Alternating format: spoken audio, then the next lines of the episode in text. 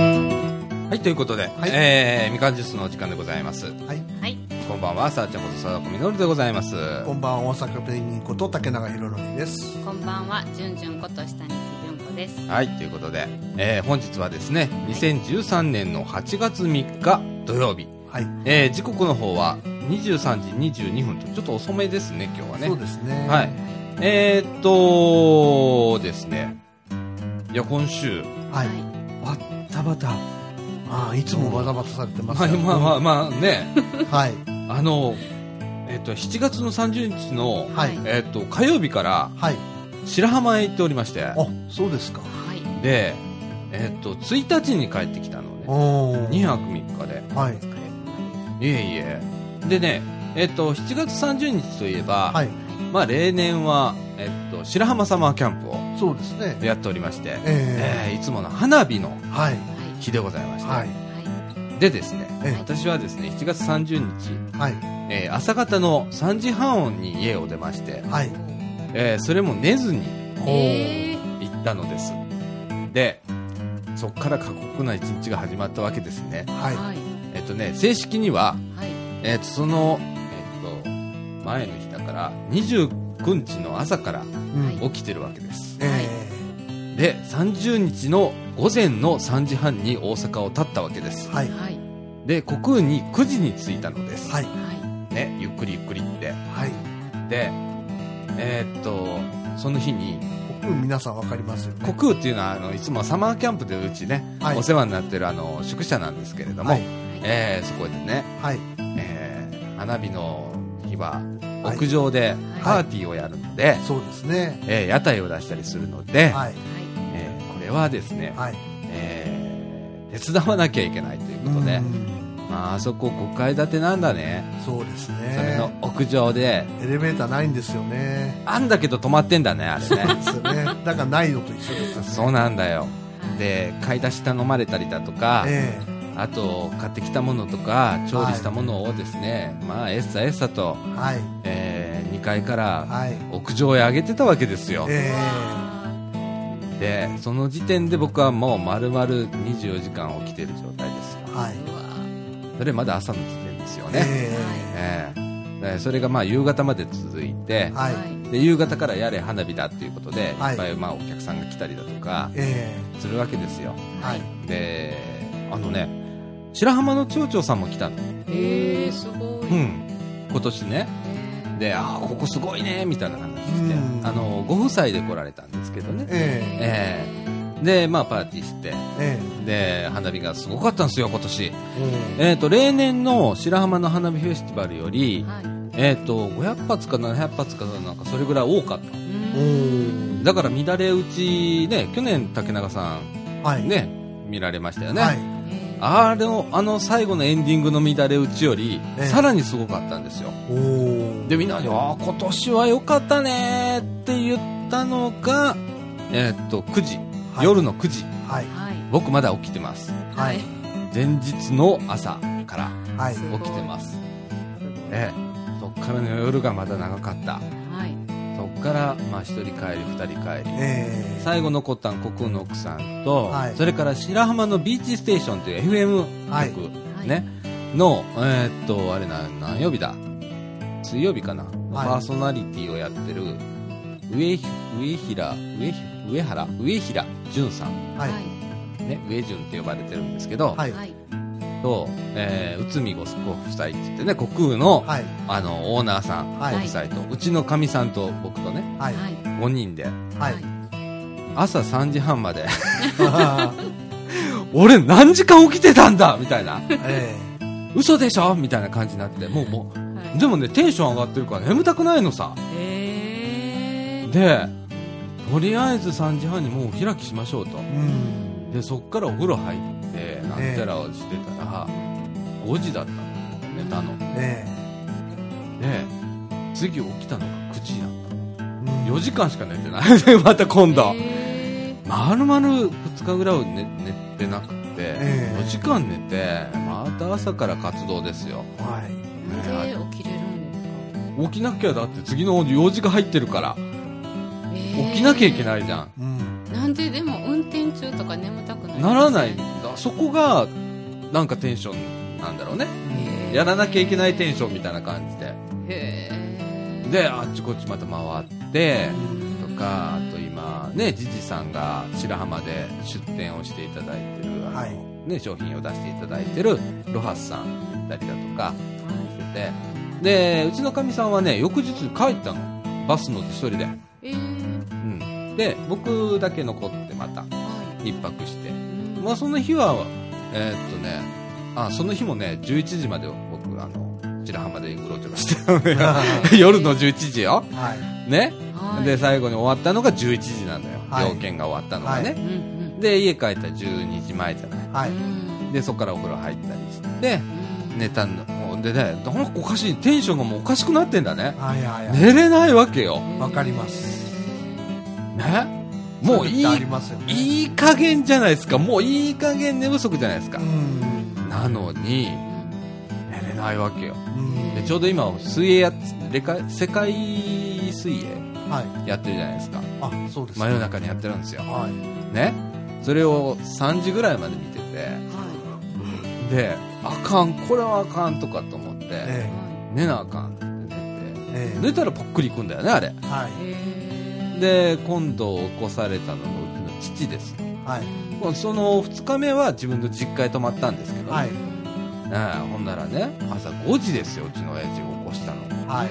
その時点で僕2時間しか寝てないわけじゃないですか、はい。はいねはであもうさすがにダメだから親父ごめんちょもうちょっと寝させてっていうん通算3日でまだ多分6時間ぐらいしか寝てないと 3日でね、うん、もうさすがにやばいからちょっと寝させてくれって寝させてもらったんだけどうん次母が来て8時半ですよは私今からあの髪の毛切ってくるからそれはなんかうちの弟に送ってもらうからはい迎えに来てとかうん嘘とかと思って何時にってなって11時に、えー、と大桑ってね24時間やってる、まあ、和歌山県の大手スーパーですよい。はい。の白浜のお店にね、はい。えー来てどうしようかなと思ったらまあしゃあないなと思うってんでいいよっつって行ったのねはでまあ起きたのようん10時半ぐらいに起きてとりあえず行ったのよいへーでうちの子ほんでそのまま帰ってきてほとんどまだ寝てないじゃないですかうん もうテンションおかしいんだよねもううん。もう頭もおかしいみたいなへーでまたそっから活動始まるわけですようんじゃあこっちは呼び出されてとかってやってうんでその日はですねえ最終日は何やったあそうだ昼からうちの親父にのサービスねはい。親孝行だとはい。ちょっとあのコーヒーでも飲みに行けへんと親父に言って声かけて、はい。であのビッグユーっていう施設が、まあ、田辺市にあるんですけど、ははい。い和歌山県情報交流センターはいっていうところがね、結構綺麗な施設なんで、えーそこ行こうとはい。で僕もちょうどちょうどノートパソコン持ってるしそこははいあの w i f i 無線 LAN が使えるんで、うん。ええあのちょうどいい仕事もちょっとできるとえまだそこで仕事をするっていう俺偉くねえ。偉い自分で言うのもなんだけどえはいそれだけ寝てないのに親孝行しながらまだそこで仕事しようとしてんだね、すごいですもうなんか頭どうにかしてるよね普段勉強しないくせに、え。いやいいやもうね本当ほんで、まあ、と連れて行ったのや。ははいい。ほんで、そっからがまた大変。で、い やとりあえず3時間ぐらいいたのかな。はいで、今、みかんでほれ、勉強会この間なんかしたじゃん。ねはい。あの、ポーティーンが来て。はい。僕、それ、出席できなかったから、資料だけもらってたかうんら、それ、なん、どういうことだろうって、インターネットって調べながら、ええ。勉強してたんだけど、えさっぱり頭に入ってこないわけよ。わからへん、これなんのこっちゃってなってて。え。えで、その時に眠気が始めてきた のよ。厚生労働省の文章は難しいとかって思って、子育て支援がどうだこうだとかって書え。いてある眠よ気を誘う文章ですね。あれいかんね。うんで。さっぱり未だにわかんないんだけど、あの制度。ねえあの、ボーギーに俺直接聞かないと多分わかんないと思うんえ。だ。えうんで、とりあえず、うんまあ、親父もちょっと飽きたんだろうし、え思って、なんかそろそろ帰ろうぜってえ。え帰って、5時です。え。は本当ね、まあ、これちょっとうちの家庭の話になるんですけど、い。ははい。まあうちの父と母仲悪いんですわはい。でそこでまた喧嘩が始まったんですよえでどこどこどこーって始まってで俺も中3入るじゃないですか、はいね、どっちもこうこうこうな眺めながら2人ともはい。ねでそれをししてるうちにこっちのテンション下がってええまあ言うたらうつ状態みたいになってええで俺もうこうおったら死ぬわとか思ってええ帰るって思ってえええスイッチ入っちゃった帰るスイッチ入っはちゃったその時点で6時ですよえはいで僕はいつもね行き帰りは真夜中走るじゃないですか、はいね、交通費を浮かすために、はい高速料金の深夜料金、ね、半額だからはい5時じゃ到底無理じゃないですか、ええはい10時12時以降ですから、えね何を考えたか白浜から僕下道で帰ってきま したえおーい。ええ本当に帰っちゃったんですか本当に帰ったよえ帰るわっつってこんなとこ追ってられへんわっつってえ下道通って帰ってきてはい。で着いたのがでも12時前には着いたええ6時間かからなかったああそうですかうんその代わり1回しか止まってないけどねうんあのガソリンスタンドで、ええーガソリン入れただけえあそれーも堺ま堺ぐらいで入れたのよあーじゃあ休憩もせずうんひたすら運転してえ大エビ天丼も食べず食べず あの俺今何のことかと思ったああだ食べず食べず高速乗ってないから食べれないじゃんそっかで帰ってきましたよでくたくた、いやーわかりますよこの前先週ね0泊2日で僕東京行ったじゃないですかはいはいはいあの後も寝てなくてずっうとんでやっぱテンション高いんですようんうんそしたらね悪夢見てね幻聴とか幻視が聞こえるんですえええ怖い。で怖くなってうん起きて、うん、だからやっぱ3時間ぐらいしか寝てないとやっぱそんなになりますね僕ねみんな悪夢は見たのようん悪夢を見たのようんえっとね言えないこの放送ではっていうぐらい怖い夢うんを見たのよであこれ相当今ちょっと精神的にいってるわなとかと思ったのうんでも負けてらんないじゃんそんなのうんと思って気張ってたのよ自分でもうん張る張るようにしてたのようんだから、えっとまあ、僕は約束したら絶対にそこ行くし、ええあの守る方だからえあの全部制覇するんだけどいええつも、そうやって気張ってんのねいつえもえだから耐えれるんだと思うけどえうんこれね普通だったら無理だうねんああやられるよねあれ、あれうねんだからなんでダメだろうなと思って俺起きたかっていうと、うんその幻聴っていうか幻視の相手というかその夢の中の相手にう俺が何言ってんだこの野郎とか自分で喋ってるんですよ大声出してん、えそれは寝ながら寝ながらえ喋ってほんまに喋ってんの本当に喋ってるへえの寝ながらっていうかもう起きてるんでしょうね多分だからこれやばいと思って俺おかしくなってるわと思ってだってへえやばいじゃんうそれはん夢、夢の中の。夢ですよねでも喋ってるっていうことは現実半分なんかあるんだろうね、意識的にうんうんうんだからなんか怖いやつが出てきてううんんでそいつに対して僕ら喋ってるわけです寝はあご寝言っていうイメージじゃないですか。イメージじゃなくて戦ってるイメージえ何言ってんだこの野郎みたいなこと言ってるんですよ僕声出して実際にまあ伏せってるけどううんんうわーでもなるよねもうなんりまかすあの若くないなと思うね、うんあつくのづ瞬く間感じたねこれはダメだうえ無理してはダメだねん頭おかしくなるねえんでさ昨日一日うんなんかいろいろ忙しくてまた帰って仕事があるしえ現実社会戻るわけじゃんえはい言ってしまえばはいまあ向こうもさ大概現実だけどうんね今となっちゃうう、ん別に観光に行ってるわけじゃないからね僕白浜に、うんでもさもう超現実社会がまた待ってるわけじゃんえか、でも朝から電話しなあかんとこあるしさとか、あの確認作業があるとかえさ、えそんなんしてたらさ涙が出てきてさえうんなんかもうな何やってんだろうみたいな感じで、うんあの辛い通り越してんだよねきっとあーなんかいろんなことにいやなんか知らんけどあのキーボード打ちながらあのす悲しいとかじゃないね涙がツーッと出てきたのうんうんで鼻水出てくるって言いながら泣きながら仕事してるそ本当にうほんで体力的にも辛いしうんとかってっていう状況でうん本日です。笑い事だ15分、15分俺今、あのー、愚痴りましたけど、ええいや、マジでね、今週辛かったの。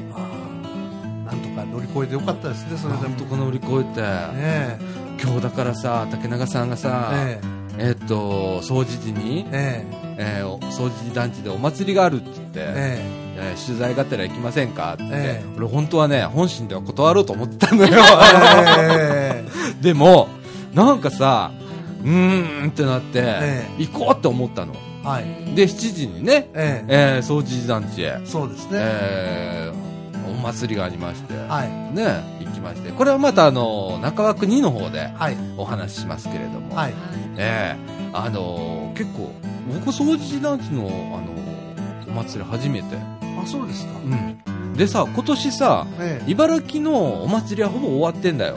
あ例えば、なるほどねあのー各地域であるふるさと祭りだとか、はい茨城フェスティバルも同日にあるので、はいもう終わってるんですよ。あそうなんですかうん。おーで、行けなかったし、って。盆踊りみたいなのもない盆踊りがだからね、えっと、7月にあるあそうなんですかの。な、なんでかっつったらね、うんこれね、都市部なんだけど、の傾向、盆に一人いないじゃん。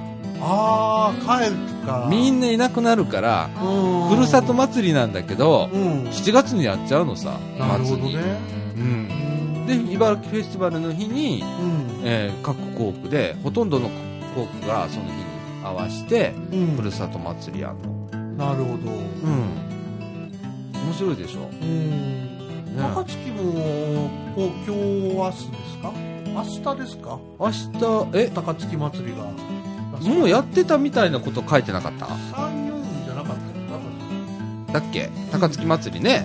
槻うんうん。土日だっけ土日だったと思いますうん。えー、フェイスブックでもちらっと見たけど神戸のあの花火が今日だおったー。ねもうあちこちで今。 8月3日っていうのがこうお盆にかからないうん。休みの週末っていうことで多いみたいなああ、なるほどね。お盆にかかると10日とかになるとこうお盆に近いじゃないですか、うんもう次の土曜日ってうん。だからやっぱ同じような理由で人が動くからう、ん。お祭りにも人が集まんないみたいああ、ななあるんじゃないでしょうかねうん。あるかもしれないね。うんあのー、白浜のね、あと花火大会がもう一回あって、えええー、これが8月10日、うんえーっと、白浜花火大会。はいえー、昔はね、JTB 花火大会なんて言ってたんですけれども、お冠がなくなりまして、はい白浜花火大会。えっと、その30日に行われた白浜花火フェスティバルより、はいさらに大きな花火大会です。お順序その日に合わせていくんだよな、はい今度な。うん、は白浜。あーあれいいから。いえー楽しみえっと、8月10日、えっと、国空山で、はいえっと、30日と同じように、えー屋上で露店が出ます。あえー屋台出すんですかはい、屋台出ますのであー、で、いろんな方また来られるので、はい楽しんでください。はえー今回は金券制で、いはいえー3000円分の金券をうん買ってで、えーそこで物を買う前はなんか会費制だったよね回避制でした3000ね円でね、えうん、今回金券制になってましたなる ほどうんいや私も行こうかと思ったんですけど10日はちょっと予定があるんであそうなんや、え 言ってくれたらよかったえあーまあねねじゅんじゅんの車の,、はいあの荷台かなんかに乗って そうですね荷台に乗れるかな辛いと思う重いから走ら ないですよね私が乗る と、うウィリーしたりしてね、んいやいや10円玉挟んだチョロ Q じゃないんだから ねいやまあそういうね1週間で、えあーちょっとね辛かってえまあなんとか行きました楽みねもういなんか生きた感じうん、うんなんかこうもう今週は生きたって感じうん、久々に辛かったねよかったですねでもなんとか過ごせてなんとか過ごせて血圧も上がったんじゃないですか多分上がってたと思うし今上がってると思うよずっとよよくないですよくないと思う本当に竹中さん今なんかあの血圧が下がってるからさっきなんかタバコ吸いながら僕は血圧が上が120なんぼって12389下はなんか普通じゃないみたいな僕この間150なんぼやったよね上55下98やったもんな、もうもうもうちょっとあの世が見えてきた かうん、 まあそこまでひどくないですけどね、うん、年の割には高いんじゃないかなその割が高いと思うね、あもうね無理しちゃいかんねもうこのそううちそねうですねあのぼちぼちいかないとねえそんな1週間でございましたはいえっ、とまあ僕の口ばっかし言うのもなんですからえっとですね、本日はですね、はい、はいえっ、と、中川区一の方で、えっ、と、広報茨城8月号、はいえー取り上げたいと思います。一番のはい広い読みですね。で、えっ、と、中川区には何時あるんだっけあえ総除寺団地の祭りの様子でも様子をちょっとちょっとお知らせしよう世間話かはいはいっていう感じで進めてまいりたいと思います。はいはい、ということで、えー、みかんジュース。この放送は NPO 法人三島コミュニティアクションネットワークみかんの提供でお送りいたします。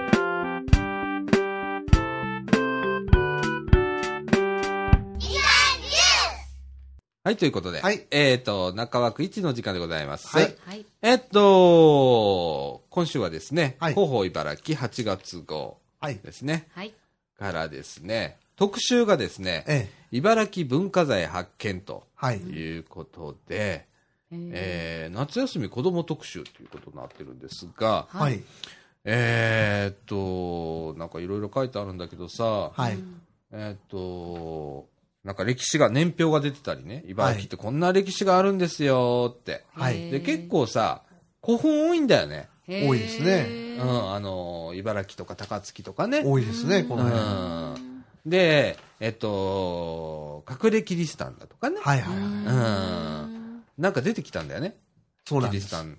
絵が出てきたんです絵がねへー小学校の教科書に載ってるやつですねあーあの、実は茨城で発見。えーフランシスコ・ザビエル像のね、絵がね、うんえっ、と、教科書でおなじみの、えーフランシスコ・ザビエル像は、市内の民家で発見されましたって。民家にあったんだね。うんあんな貴重な絵がね。ええへーそれから、阿武山古墳はいはですね、大化の改新で有名な藤原の鎌足り、そうですね、は一時市内に住んでいたと言われています。うんおおー。また、阿武山古墳は、えー、鎌足りの墓だと考えられていますと。うんそうらしいですね。で、この人、あの、名前は聞いたことあるんだけど、大化の改新で有名な。うんうん。うん偉い、いら偉い人なんだ。偉い人ですあ、そうですか。大化の改新の偉い人ですあへーーはいね僕あんまりあの歴史興味がない ので。ごめんね。うん、あとね、えっと、日本でたった一つの、はいえー銅鐸の鋳型。うん銅鐸ってう。んあれ、あれって何銅鐸って何なのあれ。あのね、いろいろ言われてるんですけど、どうも金みたいですね。おお祭りのつ時に使う祭、祭事っていうか儀式かなんか使う金だったらしいです。あ、そうなんだ。へーねあのー、大体あの、なんだっけ、えっ、と、例えば名神走ってたら、えはいえっ、と、茨城市に入るところの、はい茨城シティって書いてあるやつが銅鐸の絵だったりするよね、あれえ。ね。ああ、そうです確か。ね。うんね。えーっと、それのね、鋳型。日本でたった一つしかないんだって。へえ。それが東奈良遺跡。ねう、んあの、茨城の南茨城の方に奈良っていう地名がありますけれども、うん東奈良遺跡で発見された銅鐸の鋳型。へーってことは銅鐸を作ってたっていうことですね。そうですね鋳型があるということは。そうですね。うーん。えへーー完全な形で残っている石の鋳型らしいですへね。え。はい。あとはですね、この三島地域、はい。ね、えー、大きさナンバーワン。大田茶臼山古古墳。はい。これ僕がね、はいあの、以前住んでた、うちの親父とおかんが住んでた、はい。えー東太田はい。の近くにあるんですけれども、はい。へーえっ、と、ちょうどあれは何だえっ、と、病院あるじゃないですか、ここら辺赤十字病院。の下。えっ、と、忘れた。あの大学はある、愛の病院。ああ、愛の病院。愛の院。病院のあたりです。はい。にある大田茶臼、大田茶臼タウス山古墳、うん。えーこれがね、西間地域では一番大きな古墳らしいんです。へえ。でね、ええっ、と、茨城市内にはおよそ200基の古墳があったことが分かっていますえ。。そんなにあったんだ。すごい。もう、もう、日本、200ってすごいよね。ね本だらけですねう。ん。すごい。高槻も古墳のなんかあるよね。あります施設はねね。。埴輪の工場とかとね。かあるうね。うんん。なんかここら辺なんかあるんだろうね。うんまあ、昔から発展してたんでしょうね。そういうのがいっぱいあるっていうのはね。そうだね。集落があったっていうことでしょ。う。うんん。で、豪族っていうか王様が住んでたっていうことでしょ。そういう墓があるっていうことはね。そうだね。だってさ、あのーこのね、大田チャウス、チャウス、絶対言われへんな、これな。大田、はいチャウ、チャウス山古墳 うん。うん。チャウス山古墳 な。うん。これの入り口って宮内庁の門が立ってるもん。おー。宮内庁って書いてあるおー天皇さんの。皇室の関係の量なんですね。ね。うん。書いてあるもんねう。ん携帯天皇陵。おらしいーですね。はい。あとですね、えーっと、そして今、一番熱い文化財としてね、は。い。立命館大学建設予定地で見つかった謎の土工群ということで、ええ。今ですね。えーっと、あれは JR の茨城の近くだね。ああ、JT ですえか、ー元。そうですね、JT の跡地。はい。えーでですね、立命館大学はが今建設されてるんですけれども、はい。ここのね、中であの発掘調査を行いましたと。はいまあ言ったらなんか出てきたんでね、一回。はい。だからまあ発掘調査しましょうということで。はい。ほんならね、ええ謎の穴の列がうん発見されたということへで、え列状土工群っていうね、うーんえーちょっとあのー広報茨城お手元もしかあれあればですね、4ページの下に載ってるんですけれども、こんな、なんか列になったようなおーすね、ごい穴ぼこが。うんこれが出てきたらしいでボす。コボコボコボコっとありますね、確かに。列になって。へえでね、穴が発見されたのは JR 茨城駅の南側、はい。えー中条小学校の遺跡と呼ばれていて、えー穴のその南、南西部分か、で見つかりましたと。うん弥生時代の終わり頃のものと考えられ、約120個の穴が7列にきれいに並び、その長さは約80メーターにもなりますと。えーで、穴の近くには集落の跡があり、その周りの様子から、穴は集落の端にあったようですと。うんうん不不思議なのは穴の中からは何も発見されなかったという こと。ここ面白い ね。そうですね。うん。へええーお墓なら一緒に納められた品や骨、ゴミ捨て場なら捨てられた土器や、うん土器のかけらなどが出てくるはずです。えー土器を作るための土が欲しくて穴を掘ったのだとしても、わざわざ穴の、穴を並べる必要はありません。はい。ね。えーこんな穴は日本中探しても例がないらしいです。 何だったんでしょうね、これ。当時へえの観光名所だったりして。いや、なんか、ねアアートな、なんかもんだったりして。ートね。あー弥生時代のアート。うんい。やああ、なんか、なんかすごいね。うんで、えーっと、この穴がね、はい何の穴かみんなで考えてみてくださいと。はい。みんなが考えた答えの中に正確、正解があるかもで終わってるんですけ ど。うまく流してますう ね。ん。いや、それすごいなんか、面白いじゃないですか。はいはいめっちゃ、あの、広い面積でさ、え80メーター長さがあるんだぜ。え。うん。で、いっぱい集落の跡があって、うんなんか集落の後じゃないんですよね、だから。いや、あの、穴の近くには集落の跡があって、うその周りの様子から穴は集落の端にあったようですと。端にあるんですよね。集落じゃないんですよね。うん。ね、その穴から何にも見つからないっとてい。うのがいい、なんだろうね、これ。不思議ピラミッドじゃないけど、なんか、そういうもんなんですかね。ね、ねミステリ当時の観光名所だったりして。ー。本当だよね、弥生時代の 弥ね。生時代、日本で唯一しかないとか。今のあの、USJ とかさ、うん。ね、デえィズニーランドとかさ、ええあんな感じかもしれないね。え。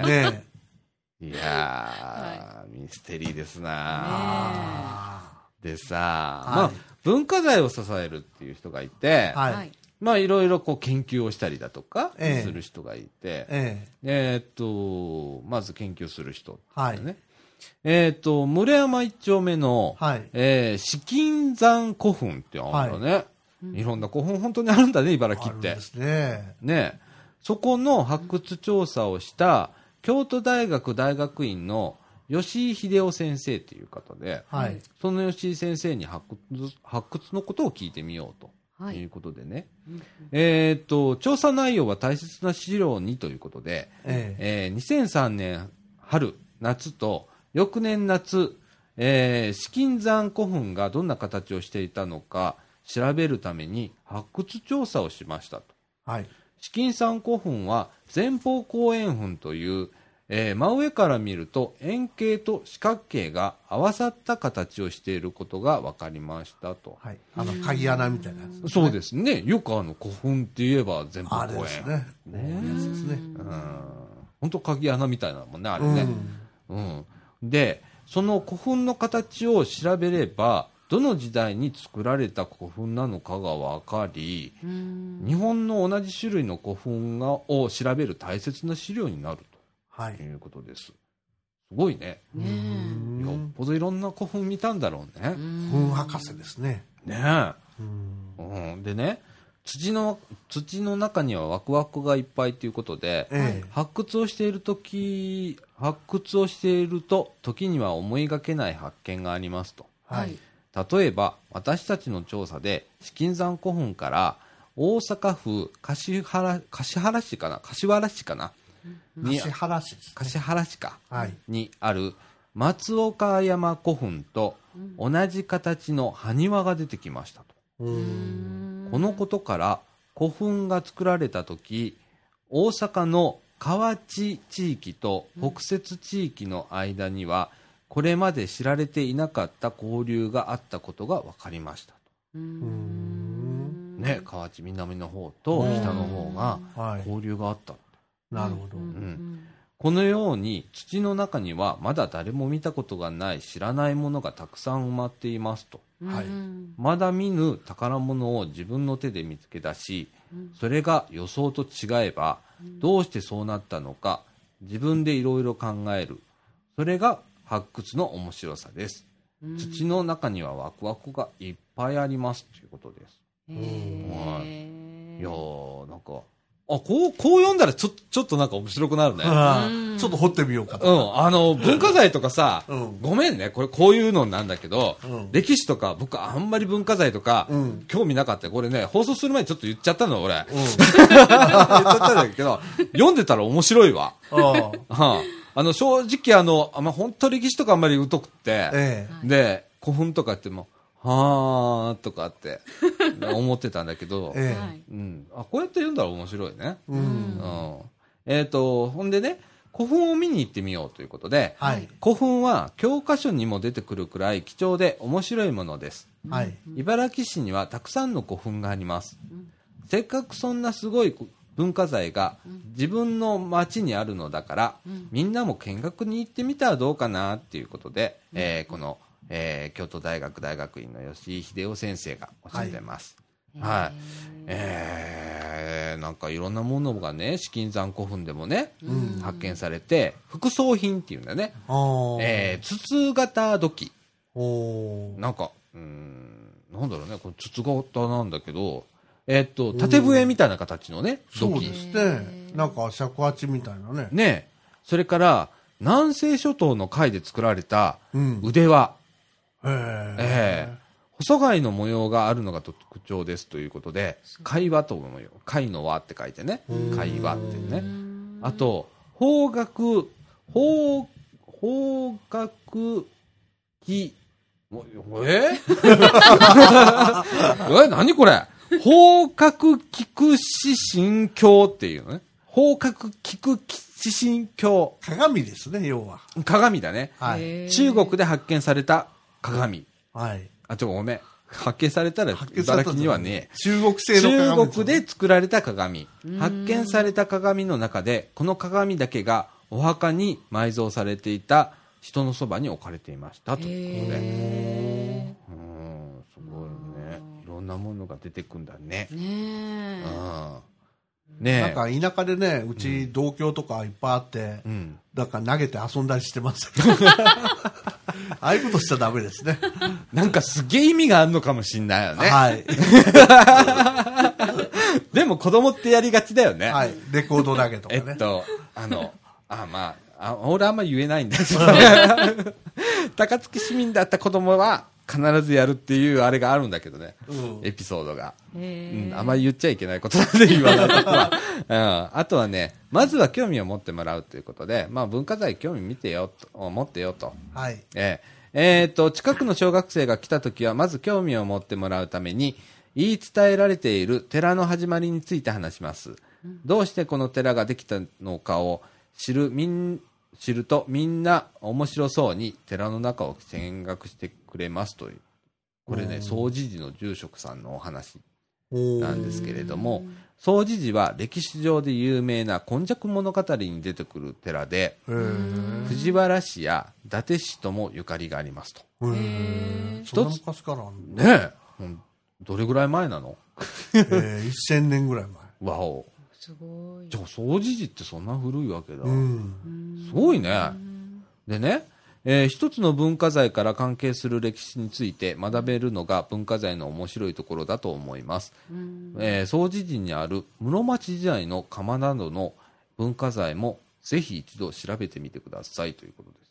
裏手の方にね、展示してありますよ。あ、そう。でね、こんなね、ガラスを張ってうん、発掘した部分が見えるようになってる。あなんかね、へー600万、600年前の釜っていうことで、そうそう総持寺、えー、画用跡って言ってね、うんえー、河原の釜の跡って書くんだけど、ん画用跡って読むんだけど、総持寺にあるんだって。釜とかね、面白いのはトイレの跡とかね、へありー。ますよ。え、それ遺跡みたいになってんの、うあ、ん。そう。へえ。へー。ねすえ。ごい。いや、そういうのとかね、あとね、もう総持寺だけどこんなんあるんだね。まずね。掃除がそんな古いとは知りませんでしたね。ねえ。うんうちの,、まあ、あのベランダから見えるのにね、う。うんんあとはね郡山、えー宿本陣、うんうん、よく出てきますねう。ん、を守り続ける人だとかね、うん。え僕、お会いしたことありますよ。ーあそうですおかも面白いおじおさんですおよ。じいさんはい。へーねあの昔は宿場だったのね結局そうそう。宿場の本陣って言って、あの、一番偉い人が泊まるところの宿屋です。なんかお殿様が泊まった部屋とかねへえ。案内してくれますよ。江戸時代の参勤交代などの時に、えええー大名などが泊まった宿ですえへーー京都から西宮までを結ぶ西国街道で、本陣が今でも残っているのはこの、えー郡山、えー宿本陣だけですと。おうそうなんだ。うん。春と夏と、あ、春と秋と一般公開するのかな。面面白いですよ。へおー殿お殿様の寝るところちゃんと一段高いんですよ。ああ、みたいね。これかへー写真載ってるね。うん。で、立派な門。入り口も違うんですよ、門があって。へえーえ、籠ごと入るんですよ。へーお殿様はつ土に足つけないんですよ。あ、そうなんだ。うん、言ってます。へーいや、でもさ、これ、俺、西国街道でも面白いなと思ったのが、うん京都から西宮を結ぶ西国街道っていうことは、今の171号線が西国街道なんだね。そうです。言ってしまえばへね。ーああ、なるほどね。でね、えっ、と、これからもこの本陣を守り続けるためには皆さんの理解が必要だと思っています。そのため私は皆さんが見学に来た時、少しでも本陣に興味を持ってもらおうと、宿帳をもとに泊まった人のおエピソードを話しています。例えばお金持ちに見える大名でも安く泊まろうと、えー値切った人がいるんですと。うんいうことでね。へえーだいぶ大変だったみたいですね。ね末期の頃は。えー、とそれから他にもいろいろな面白い話があるので、うん皆さんぜひ見学に来てくださいということです。宿帳面白いですよ。へーあのー、一番有名な人だったらう、ん、あのー、なんだったっけ、えー、忠臣蔵の、えー、大石蔵之介うんが泊まったとか。うんはすごい。いうん、すごいじゃんそれ。うん。ねねすごいですよ。え、へえ、ね茨城っていろんなもんあるんじゃん。ありますね。えねすごいえ、でね、えっと、文化財を知ろうということで、はいえっと、茨城にはですね、えー文化財資料館というのがあります。うん。えっと、東奈良三丁目なんですけれども、はい。えー最寄り駅は、阪急の南茨城の駅ですねう。んはいえー、と、開館はですね、えー午前9時から午後5時まで、はいえー休館日は火曜日、祝日の場合は開館しますと。はい。えー祝日の翌日、えー日曜日の場合は開館ということで、入館料無料でございます。おへーー今はい時無料は珍しい。ねねで、文化財資料館には面白いものがたくさんありますということで、銅鐸の作り方を紹介してたりだとか、おー手を動かすと 3D 画像が映るアアトラクションみたいなものがあったりだとか、へーそれから映像などでわかる、わかりやすくいろんなこう歴史を解説してたりだとか、いいろいろあるらしいですね。で、えっと、文化財資料館のイベント、はい。 8月はですね、はい。えっと、文化財資料館ロビー企画展ということで、謎の穴を探る、ああ、例のや行きます。つ来ますね。 中条小学校遺跡発掘調査速報展ということで、えー8月の。 7日水曜日から10月28日月曜日まで、えーっと、ありますと。えーっと、内容は立命館大学大阪茨城新キャンバスのお建設に伴い、岩倉町で行われた発掘調査の速報展と。 な謎の穴。謎の穴ねいきますね。来ますね。いきますね。来年あたりナンバープレート謎の穴かな。そっち行 く茨城そっち行くみたいな感じなんですけれども、あとはですね、文化財資料館オリジナルのはいはい。ミニチュア銅鐸の販売も開始されますと。こへーちらの方はですね、8月1日木曜日から、えっ、と、東奈良遺跡出土の銅鐸鋳型を元に作られた銅鐸のミニチュアを販売しますと。一つ3000円と。ということです。へーはい。えっ、と、特集はこんなもんなんですけれども、はいえっ、と、さらっと行こうかなんて言ってたんですけれども、読んで意まし外たと面白かったね。結構面白かったですね。面白かっったね。た。穴いいですね。穴い。いいね。穴いいですね。ね、ね何のための穴やねんみたいな。う本ん。当日ですよいやね。ー本で唯一ってとこがいいじゃないですか。う面ーん。いや、面白いね。白いねね。これは。これちょっと面白かったな、今。そう我々も先人に親と思わすもん作っとかないといけない本当だ ね。穴掘ってみて。本当だうね。ん。あの、ほれさ、今だったら漫画で描くさ、渦巻きのうんこちゃんあるじゃんか。ああ、ああいう銅鐸一個作ったことが さ、こういう文化ありましたよ、みたいな。とんでもない文化だったらしい。うんこれうんこちゃんでしたみたいな。あの、うんトイレの中にそれ入れとくわけよ。うん。ね。で、あの、で、いずれか忘れられて何万年かぶりが。これはなんだってなって。 便器すら忘れられててう、んとかっていうね。うんいや、あのーまあ、そんな感じで。はい。はい。でですね、えっと、大切なお知らせということで、はいえー次いきますね。はい。はい。えーっと、茨城市と、えー、小豆島町っていうのは、はい姉妹都市なんですね。おーえーはい。ほんで、今年で、えーっと、姉妹都市交流締結からはい25周年ということで、はい。これを機にですね、えー、茨城市と小豆島町をつなぐフリーペーパーということで、うんはい小豆島と茨城という本が発行されましたということです。おーえーフリーペーパーなので無料ということで、えー、内容はですね、はい。えーっと、市の国際親善都市協会っていうのがあるんですね。はい。と、市内の若手芸術家たちが協力し、両市長の新たな交交流のあり方と魅力を、魅力の再発見のため、芸術をキーワードにしたフリーペーパーを作りましたということで、えーっとですね、これはですね、8月1日から、えーっと、これはどこだ市の公共施設で、えー置いております。はい。はい。えー、一度お手に取って、えー見てください。うんえっとね、意外と知られてないんだけど、はい。えーっと、例えば小豆島に遊びに行くよね、茨城の人。はい。ね。事前に茨城市に申請しておくと、はい。えーっと、何月何日にここに泊まりたいんですって言って申請しといたら、はい。えーっと、補助金出るんだよ。あ、なんかありましたね、それ。えー、い補く助らぐ金らするいと。えー、ちょっと忘れたけど、えーあるんだよ。安く泊まれるんだよ、茨城市民は、えー小豆島に。すごい。うん、意外と使われてない。あうん、こーこれでも小豆島って僕も行ったことないんだけどあー結構いいとこらしいね僕、行きましたよ。一周しましたよ、バイクで。あそう、えーはい一周すごい。ねえあそこはオリーブだっけ、オリーブですね。ね有名とな醤油ですね。お醤油もへええあずきあずき島って書くだけあってそうそうそう。うーんねええ。えうん小豆島行ってみたいなもういいとこですよ、なかなか。船のんびでり行っしてみたいな船で行きました。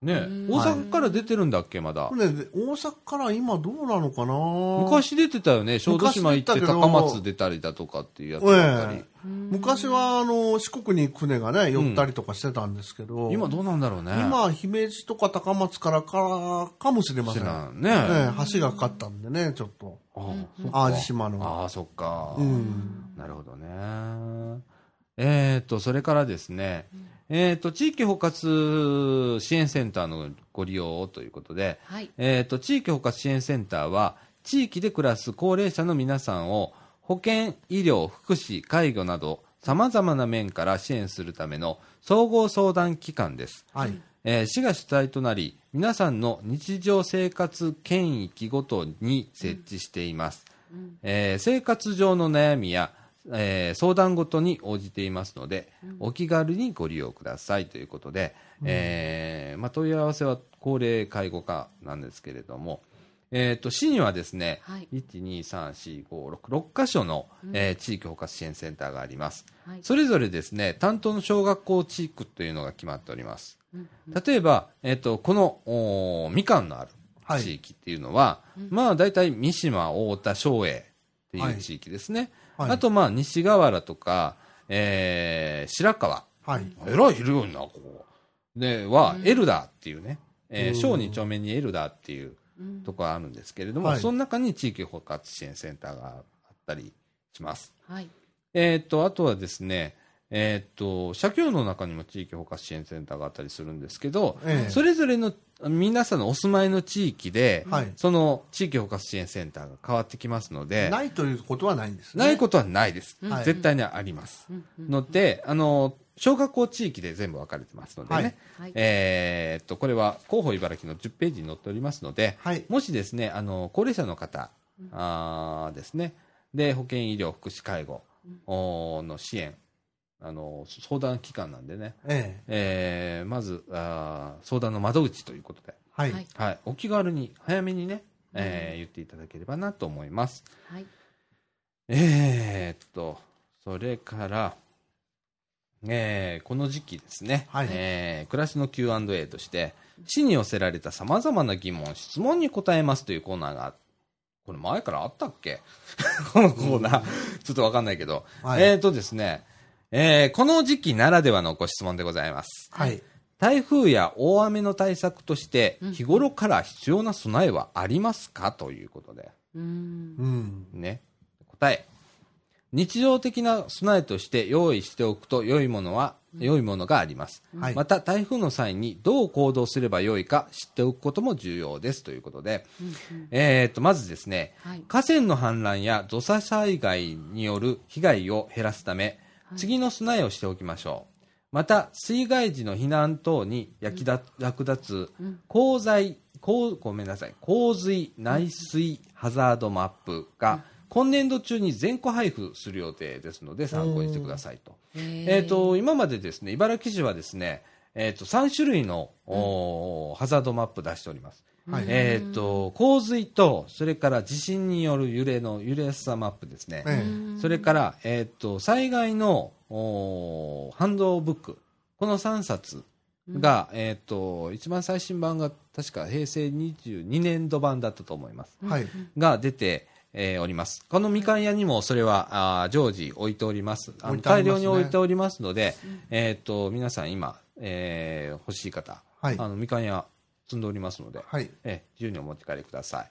あの、結構ね、えーっと、自分の住んでる地域が何メートル浸水するとかね、うん。えー震度何ぼ揺れるとかね、うんっていうのが、こと細かくシミュレーションされたうん貴重な地図です。えこれはあのそれを発行している方が珍しいぐらい、うん。えー細かく、えー地図になってます、うん。はーえーなかなかこう知られることがないんですけれども、うんはいえー、とまずですね、えー洪水内水ハザードマップということで、はいえー今年度中に全国配布、最新版されますということうです。んえー僕はあのし地震の方もね、うんねええーちょっと手をつけてほしいなと思って、あはいの更新待ってます、今、うんえーあのー平成22年以降、はい。えー一切まだ手がついてませんので、はいうんえーあれからまあ事態は変わっておりますので、はい。うんえーそこ出してほしいなと思います。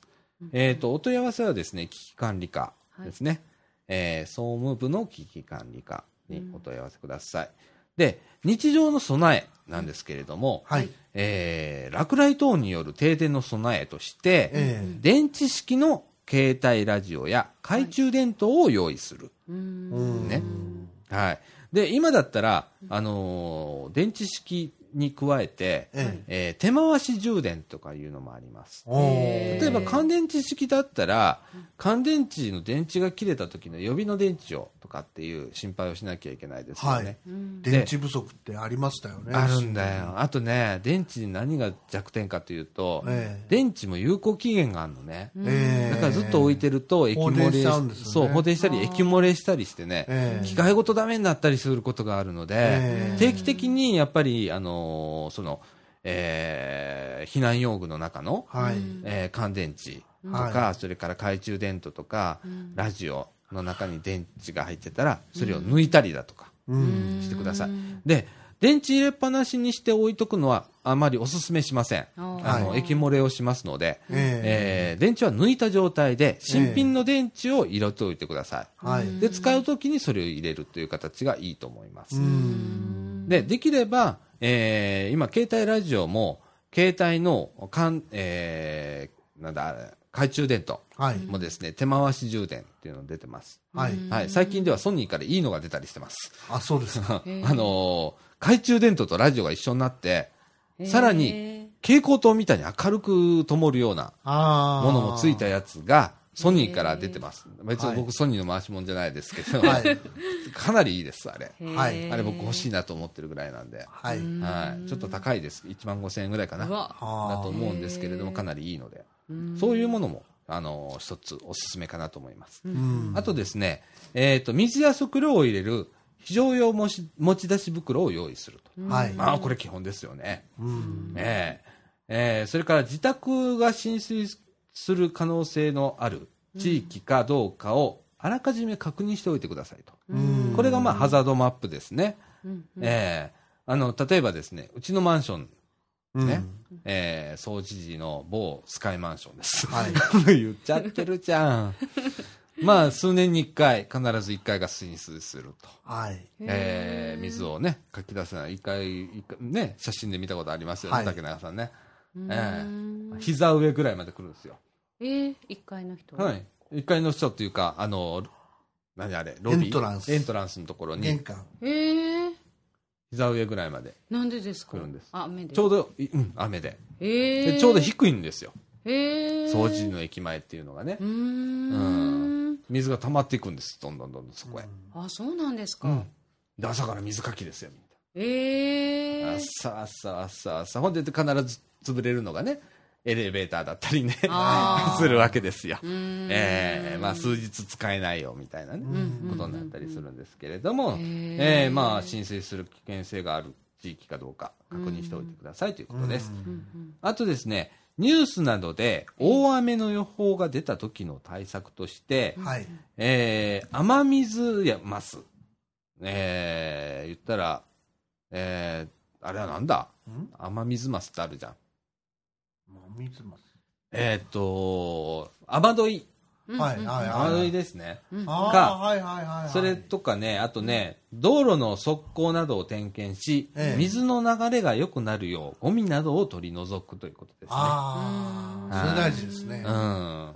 あと、台風接近の場合は、屋外の植木鉢などを家の中に入れると。そうですね。もう超基本ですね基。本ですね。物干し竿も入れてくださいね。そうですね、おろさないで、うちもずおろしますよ、いつもは。へーねえ必要以上にうちのマンション、うちのマンションでうちの家ね、はい必要以上にあるんだ。へー知らんけど。へうん。だからいっぱいこうおろすんだけどね。うんあと、大雨が降ってきた時はい。ね、えーテレビ、ラジオなどで気候気象情報をこまめに入手してくださいと。はい。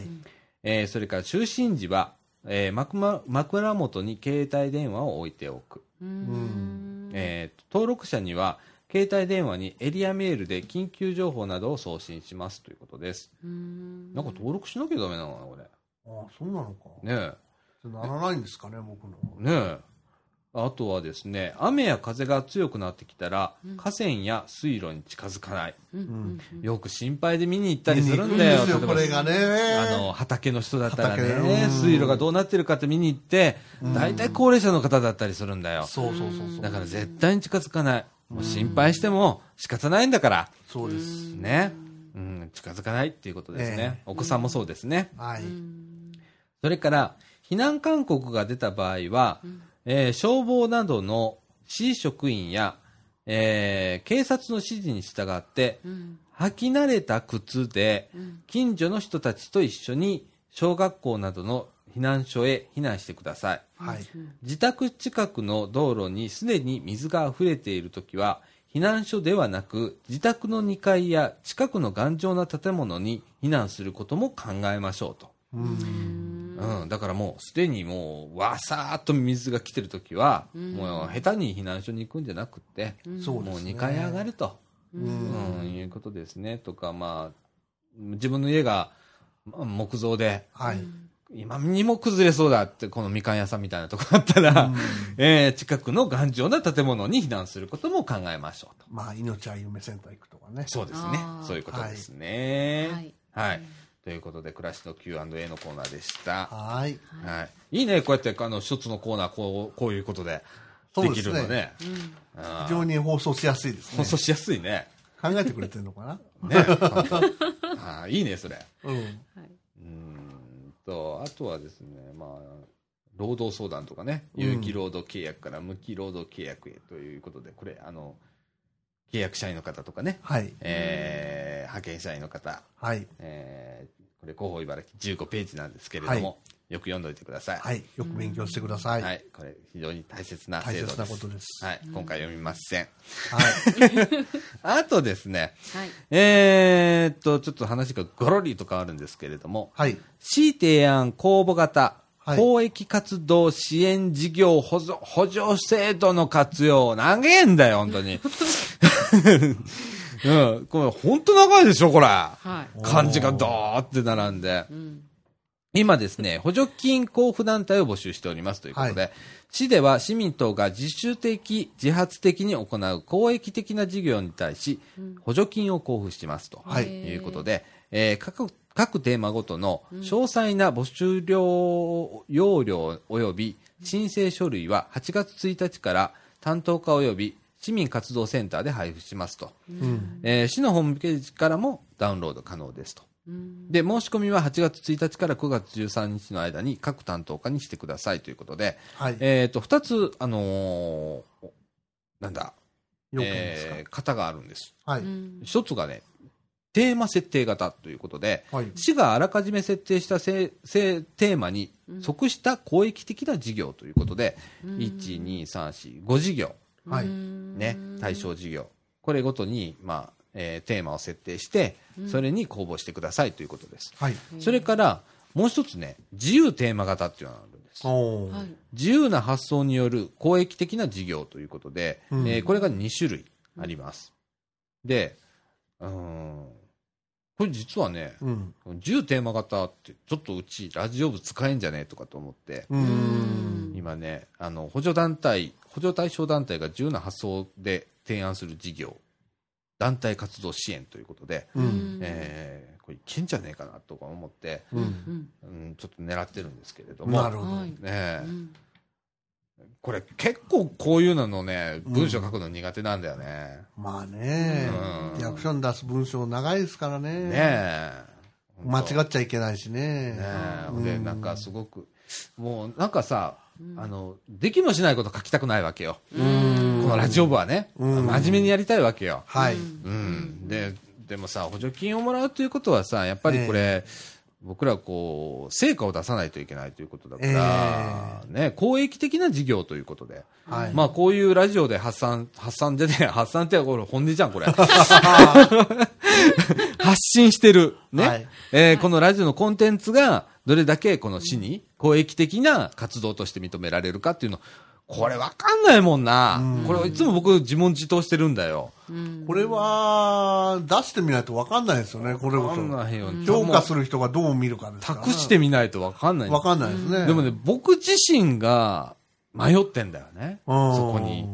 どうなのかなっていうところがあって。うんねえ、また M 先生よろしくお願いしますね、こういうこよろしとく。お願いします。ねえ、あの、茨城の、あの、市役所のホームページにね、載ってるらしいですわ。はいちょっと読んでアドバイスくださうんい。 投げた。はいえーっと、あとですね、えーっと、8月8日、 はい。えー弁天州花火大会がありまーす。なるほど、なるほど。えーこれに伴い、周辺地域で交通規制が実施されます。はい。はいドライバーの皆さんにはご迷惑をおかけいたしますが、ご協力をお願いします。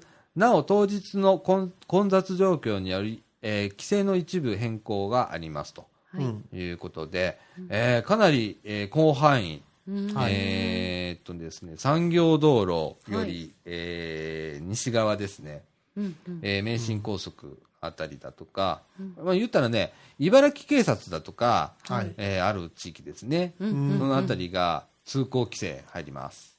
えーはい、午後6時から10時まで入ります。これはもう18ページに載っておりますので、また皆さん見てください。はーい。はいえー、いっぱいあるね。うん。時間大丈夫だね。えー、っと、総持寺本通り商店街の、はいおーい、や、夜店夜店。夜店ごめんだんだん頭が働かなくなってきた な。夜店が読めなかったね、今ね。えやばいやばい。えーっと、8月23日金曜日、はい午後4時半からあー8時半まで。はういん。うんはい。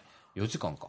おーえー、雨天時はあー24日うん土曜日ですね。はい。えー、場所はですね、総除寺本通り商店街内ということで、あーえー、内訳はですね、カラオケ大会。はい。へなんか漫才師による司会進行。漫才師来るんだって。ーおーで、あと楽しそう各種屋台等とかいうことで、お問い合わせは大黒薬局はいさんでお願いします。ははいい。と えーっとって言いながら読むんです。俺はどういうことなんだ。うん結構熱心に読んでますよね、今日。今日はね、真面目だね、俺ね。うん。でもこの先もうなかったと思うんだ。まあ、時間的にもちょうどいいんじゃないですか。そうですね。うんう。ん。あんまり長々読んでもね。そうですね。うん飽きますからね。うん。えーまあいろいろ市議会だよりにも載ってますけれども、まあ、各自読んでください。はい。はい。えーということで、えー広報茨城からの拾い読みでした。はい。はいえーっと、それから続けて、社協だより、はい。はいえーいきますか。はいえーっと、うーんと、一応ね、なんか、あの、一般会計決算ということで、えー社協の決算報告が載っております。おーうんでかいね、やっぱ3億852万7千円とか、うんそこら辺収入支出でえいってますね。ー3億ぐらい。ね。うんえー皆様の、おーまあ、税金だとか、それから、えーっと、募金だとか赤い羽共同募金ね、あーえーがそちらの方へ入っておりますのでね。へーはいそれから、あーボランティア活動を始めませんかということで、電はい話、お電話をお待ちしておりますと。こちらはですね、えー社協がやっておるボランティアセンター。ああ、茨城は2つなんですよね。そうですね。うんうんえーっと、講座をきっかけに、高齢者サポートボランティア講座ということで、はいえーボランティアやあー認知症について学び、車椅子体験や、えー高齢者施設でのおボランティア体験を通して、高齢者に関わるボランティア活動の第一歩となるよう実施していますということで、えーっと、10月27日、ごめんなさい、10月17日、24日、あ31日の13時30分から16時まで、えーっと、施設体験はですね、10月25日から、あー30日までの間で1日間、うんえーすべてトータルでですね、えーっと、4日間の講座らしいです。へーはい高齢者のサポートボランティアね、これから増えるというか、必要だもんね。必要ですよどんねどんね。ねうん。はい。で、この中で、こんな活動してみませんかということも載ってます。はい。例えば、運転ボランティア。えうんおー市内在住の高齢者や障害者等が、はい。あー福祉車両で、えー外出する際に支援する運転ボランティアを募集しています。うん。 2日間の運転者研修会、費用負担なしらしいです。はいの参加後の活動となりますとかね。うんあと、電話訪問ボランティアということで、はい。えー市内在住65歳以上の一暮らし一人暮らしの高齢者宅へ、安否確認を兼ねた電話による友愛訪問をする。友愛は友と愛ですね。うん。はい。えっ、と、電話訪問ボランティアを募集しています。ボランティアセンター内相談室の電話を使っての活動になりますということですね。はい。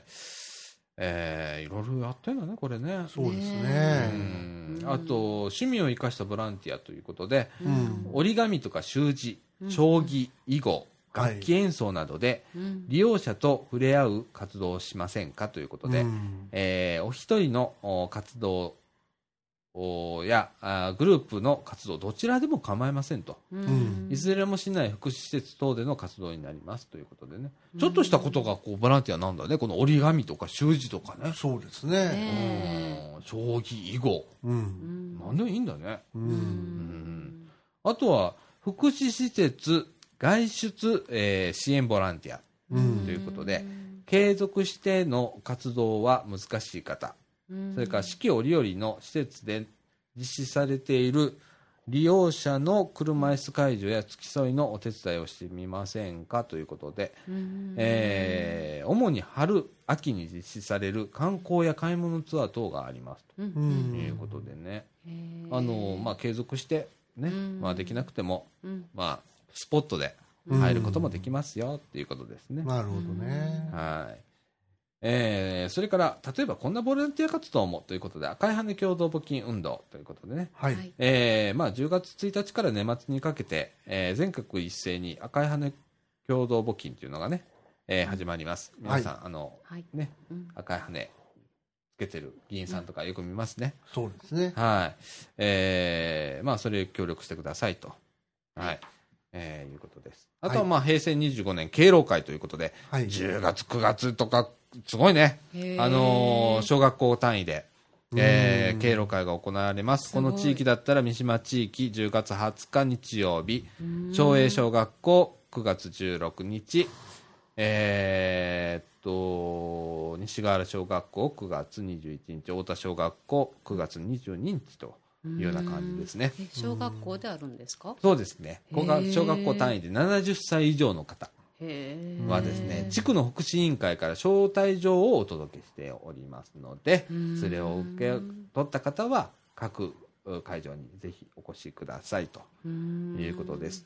えーちなみに三島小学校は、ま毎日放送、ちちんぷいぷいでおなじみの石田英二さんをお迎えして楽しいコンサートを行います。ええそれそれそれ。これだね。これです。うんいいですねはい。えー確か三島小学校みかんね、はい。が、あー敬老会参加しておりますので。はい。はいへーということでございます。はいいや、よく読んだ。頑張りましたね頑。張ったね。はい、はい喉乾いた。はい。はいちょっと休憩しますか。はい。はいということで、えーっと、中枠1、はい。この辺で。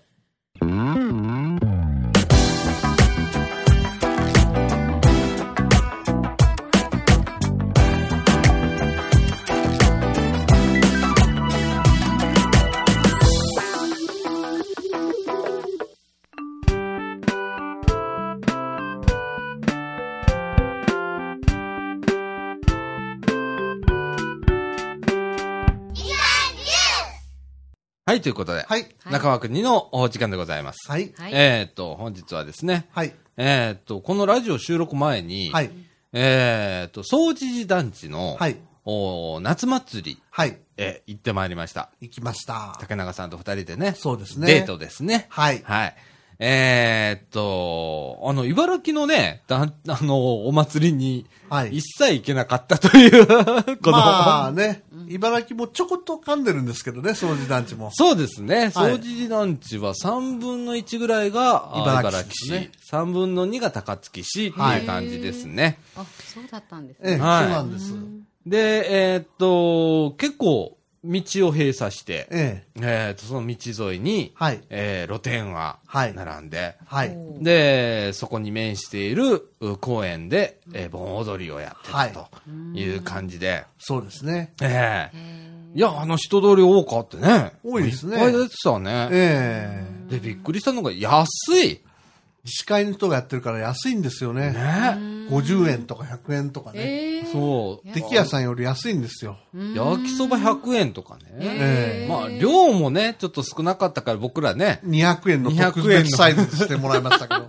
よく考えたら300円であったんだね、あれね。 300円のもあったんですよね。ねええ僕らあの、なんか、それよく見てなかったから、うん100円の2つあれだから、1個のパッケージにしてって言うと、特別よって嫌な顔されて、えよく見たら、300円のあるんだ。あるんだったら300円のにしたよえね。えうん。いや、そんなの食べたりね。え。ねえ。うん、してて。サイカさんも来てたんですよね。サイカ808さんはね、えっと、キュウリのお漬物、へえ。冷やしきゅうり。ああ、うん美味しそう。一へ本え。 1本200円。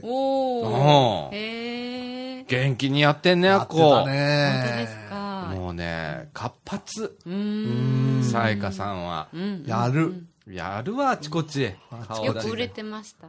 うん、ぼ結ち構ぼち売れてまそすですよよ。ね。うんきっとねうん美味しいですもんね。ねううんんえ。いや、ジジさんも負けてらんないよ。負けてらんないと思った。ほんと。うん。うんあちこちもう顔出して。うん。もう毎日のようにイベントみたいな感じで、うん。ほんと毎日がもうはい。戦争っていう感じの。うん。はい。ねねえ。もう収益をどんどん上げてもらってえ。、はい。ねえ、頑張っていただかないと。は。はいいはい、ということで、あのー他にもね、なんかええ手作りの、えーゲームとかありね、ましたね。段ボールでなんか作って。キリン玉入れ50円とかえねー。とかへえ。ねあと、カピバラ置きっていうのもありましたね、100円の。カピバラ摘みカピバラ、カピか。カピバラ、カピバラだっけっカピバラです。ていう、あの、動物いるじゃん。はい。あれの模型、ちっちゃなね、はい。えーっと、模型をうん積んでいくの。へえ。あれ積んだもんだけもらえるってことだよね、きっと。きっとそうなんでしょうね。崩れたらアウトだけどうん、積んだ分はもらえるみたいな。すごい。面白い。あれやってたりね。ねなんか、え。手作り感がね、いっぱいのね。へーあの、パッドゲームとかね、あの、あの、ほれ、ゴルフのパッドはいはいはい。のゲームとかね。うええ。ーんいろんなあったね。ありましたね子。供にいいですね。うんええでね、多分作ってるのも子供だと思うんだ。へうんーあの、屋台で太鼓叩いてるのも子供ですからうね。うん。えということはやっぱ子供会とか結構動いてんだろうね、あえ。れ。ね動いてるんでしょうね。え子供の数もある程度保ててるんだね、あの我々地域 PTA に間違われましたけどね。 行ってね、え あの、盆踊り大会のところに事務局みたいなのがあってええ、竹中さんなんかちょっと聞いてたんだよね。な何年ですえ。かああ、これ何回目ですかとかって聞いてたんです聞よい。てたらね、はいうち、なあの、PTA の方ですかとかって 言って、PTA、PTA じゃないです、みたいな。ちょっと取材に、とかってね。えへーっていうハプニングがアリーノの。うんねねで、ちょっとぐるっと回って。え。はい。でも団地涼しいね。ーああ、そうです。かね。涼しいですあの。ね、やっぱり緑が多いじゃん。ああ。木がいっぱい生えてて。ええ。で、ちょうど築50年ぐらいかな。そうです。うん、なんで、木もすごく育ってるじゃん。あー。えだから、すごく自然が多いんだようね。ーんだから、ヒートアイランドにならないんだね、らない団で地っすてねね。へー芝生も引いてあるし、すごい余裕持って建ててますんでうね。ん建物の間も結構間隔があったりするから、風通りがいいんだね。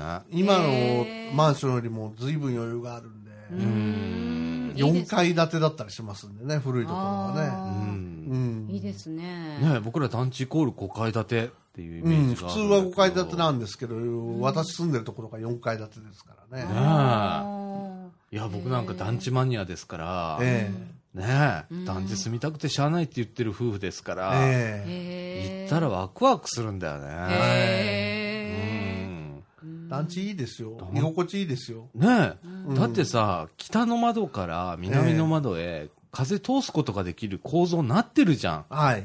うん必ず南向きに立ってますからね。でしへょ、ねー今のマンションそうじゃないもんね。ああ、もう冷房完備っていうことで考うんえられてるんですね、今のマンションは。そう、だから風が通るっていうことあんまり考えてないじゃああ、昔は風ですからん。うね。ん。団地はやっぱそこら辺よくできてるわ。風と日当たりね。うん。うん。だからね、ほんとね、団地住みたいなって思ってんの。ねへえ、あのー、掃除団地の近くに、飛んだ団地ってあるんだけど、はい。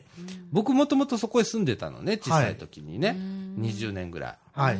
で、そこで、分譲と賃貸があって、あそこはい103棟まであるのね、1棟から。はい。えうんマンモス団地なの。すごいですねで、その中で25棟だけが分譲で、はい。僕そこ住んでたの。はいうんで、そこへ戻りたいなって今思って、うん今ってもうずいぶん前から思ってるんだけど、へー一時期建て替え計画ってあって、言ってらっしゃいますね。行った途端に建て替えられたらかなんな、みたいな感じで、あうーん、それがなんかおじゃんになったらしいから、はいへーっていうことは、とか思って、えで、結構安いじゃん。安いです団地。うん分譲で買っても安いのよ。あ安いですそうなんで1000すか万しないのよ。へはいー下手なマンション買うより、ええあっこ2軒買った方がいいじゃん、みたいな。ええで、一軒、ほら、うちじ自営業だからは、い一軒仕事場にしといて、一軒もう住居だけにしといたら、今と変わんない生活レベルできるじゃケーブルも引いてありますんでね、今はね。ん。ね、インターネットでイきンるもターんネッねト。環境ですんでね、Wi-Fi できるんでね。ね。なんでもいけるじゃん、あのー、まあ多分ビーフレットとかも来てると思うの、いいよとかも。はい。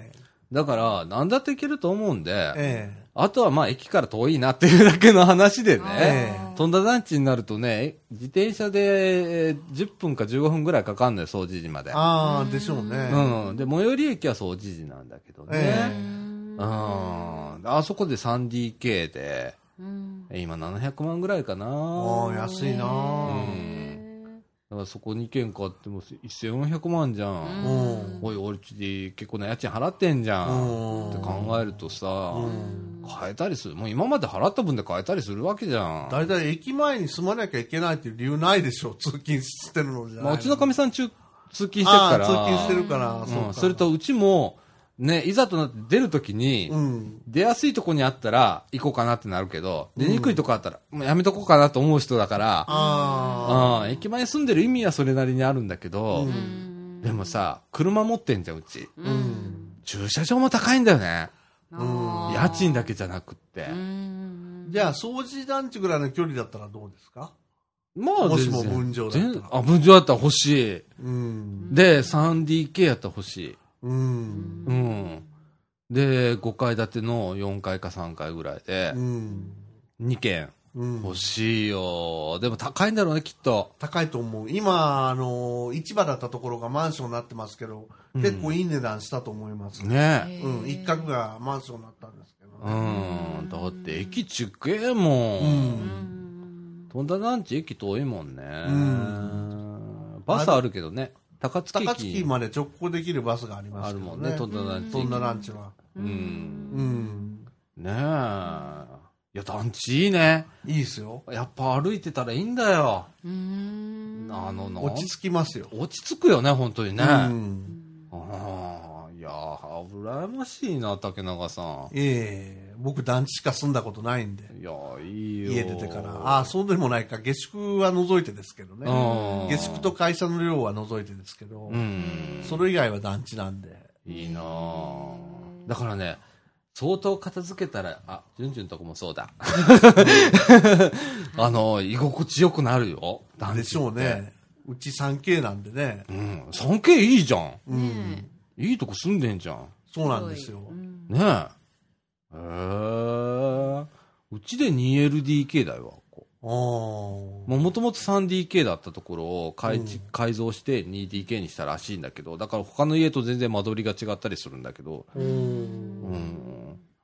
でもなんか、住みづらいよ、だマンション。そそうなんですかみたいですうね。ん、あと西向きだしね。ああ、それ今嫌のですね時期最悪だよ。あーそういう部屋ないですもんね。うん。ね西向きなんてのはえ。ね。やっぱ南向きがいいね。うん。うん。で、緑のあるうんベランダもちゃんと外にあって、そう。今のマンション、ベランダ外ないとこあるでしょああ、高層マンションとかう。うね。ん。だって窓開けられないでしょ。うん。高層マンションって。えー、そうだよ。だから全部エアコン。えー、また開一け年られ中エないアんでコすンなかんですよ。そうだよ。なん洗で濯物干しちゃダメなんですよ。なんでですか飛ぶから飛ぶから。飛ぶから。だからえ、ー全部乾燥機。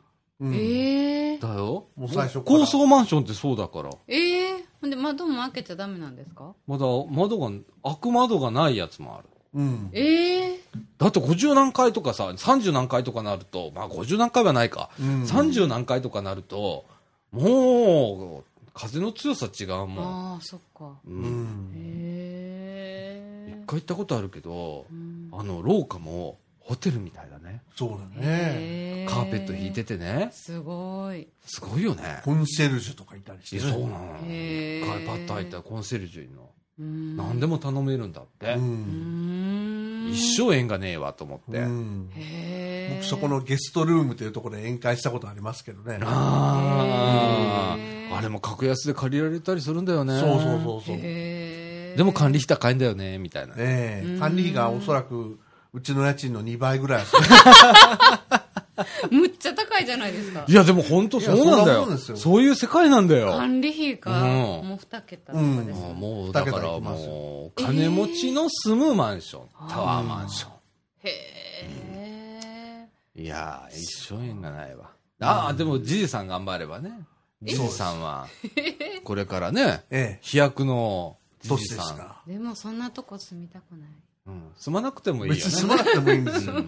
別にうちな住んかめと言ってるわけじゃないい。くらお金持ってもそんなとこ住みたくないもん。もうか風を入れられないとこなんで嫌やろ、ううんち団地がいいって言ってる夫婦だから、都市部で住むんだったら団地がいいっうーんて思うーんう。うんそうですね。もう次は田舎だね。うもう、ん。選択肢は。うへん。うーん、もう一層、あの、言ったら夜も空が暗いところ。はうい。ーんほれさ、都会ってさ、夜もさ、うん。空見たら明るいじゃ星が見えないですん。うね。ん。うんあれ嫌じゃねああ。だか、ら、茨城だったら、うん。北の方の山の方見るのと、うん南の方の大阪市内の空見るのと色が違うじゃん。ああ。明るさが。はいはい。もうあれ見て愕然とすんのよ、毎毎日。うーん。あのベランダでタバコ吸ってさ、うんいつも見てんだけうど、ん。なんか嫌なとこ住んでるとかって思うの。へで、電気足んないって言ってんだよ。みたいな、またそこの話しちゃうけ ど。おかしいと思わんね夜空が明るいんだぜ。ーそんだけ電気炊いてんだよ。うんで、電気足んないって言うんだからおかしいじゃん。って思うの。うんあれね、夜ね、飛行機で飛ぶともっとわかりますよ。ああ。わさっとこう明るいとこがあるんだよね。中国大陸なんか飛んでると、上海とか香港とかもう遠くから見えるんですよ。わかるんですよ。光ってるから。ら真っ暗の中で。ねう多分東京も大阪も光ってると思います。だと思うよね。ん白浜町は光ってないかもしれない。あのね、一回ね、うん。羽田からうん南紀白浜空港まで飛行機乗ったことがあるのね。えその時に、え。ええ。えっ、と、夕方、まだ羽田飛び立つ頃が夕日だったの。はい。で、白浜着いた頃が、えーっと、晩、はいもうく暮れた後だったんだけど、はい。ちょうど紀伊半島沿って、風の向きがどうだ、なんかがあったらしくって、はい。紀伊半島をずーっと沿って走っ、あの、飛んだの。はい。その時にね、上から見たら、ええ。国道が見えんのね。 まず、国道の街路灯が。うポツポツポツポツポツって、ああ、あれ国道だわーって思って、ん。うん。で、ところどころ市街地がわ、わ、わ、わ、みぐらいであって、うんで、田辺が見えたときに、わっていうぐらい。うん。で、その後に、えーっとね、えーっと、北海道から帰ってきた時かな。はい。あれはだいたい生駒の方から飛んできて、はい生駒の上ぐらいで急旋回して、ええ。で、はあのー伊丹空港へはい。向かうんだけど、えーっと、奈良のあたりでわっていうぐらい。大阪行ったらわーっていうぐらいのうん光だって、うんうわ、なんじゃこらーとかと思った。うんうん。空明るいわ、ここ、みたいな。それまで山の中にさ、集落があって、ポツンポツンとね、うんあのー、灯火があるわけ線香よ。花火みたいなね。そう。うん。あれ見てさ、いいよなーとかって、うん。これが日本だやろうなーと思った時に、大都市の上行くと、なんかね、悲しく、ワクワクしないんだよね、俺。うんへーあの、どちらかというと、山の上飛んでて、うんポツポツって明かり見てる方がワクワクすんの。うんだけど、うわーって、んもう大きな声上げるような感じのうん光に見えるわけ。う。うんんそれ見た時になんかね、なんか、えー、とかって、ここに住んでんだって思う。うんうん。ずいぶん前から見えますもん。中国大陸とかずーっと飛んでると。ああ、そう。だから、それだけ広大でしょ、日本よりう。ん。ヨーロッパより広いですからうね。ん。で、自分たちの乗ってる飛行機が上海だとか香港に行くっていうのがわかるんですよ。窓から見てて。あー最初、恒星ぐらいのこんな豆粒ぐらいの光がどんどんどんどん近寄ってきて、うん。うん、光が大きくなっていく。へーだからまるで、例えば悪いけど爆弾みたいな感じで、ああれはなかなか感激しますけどね。あ、そそれまで真っ暗だった世界がね。う。ねうえ。ん。うん。いやーねえ。なんか、しかし、その、空から落ちてくるような星空って見てないですね。うん。ずっとね、しばらく。ねえ。白浜でも、うん。まだ明るいと思明るいですね、ちょっとね。うんうん。う。綾部の方がまだ、いいよ。かみさんの実家とかう、んよく見える。夜とかよく言ってたけど、気持ち悪いぐらい星がね。そううーん落ちてくんじゃねえみたいうな。ん。ぐらい見えたりだとかう、んするもんね。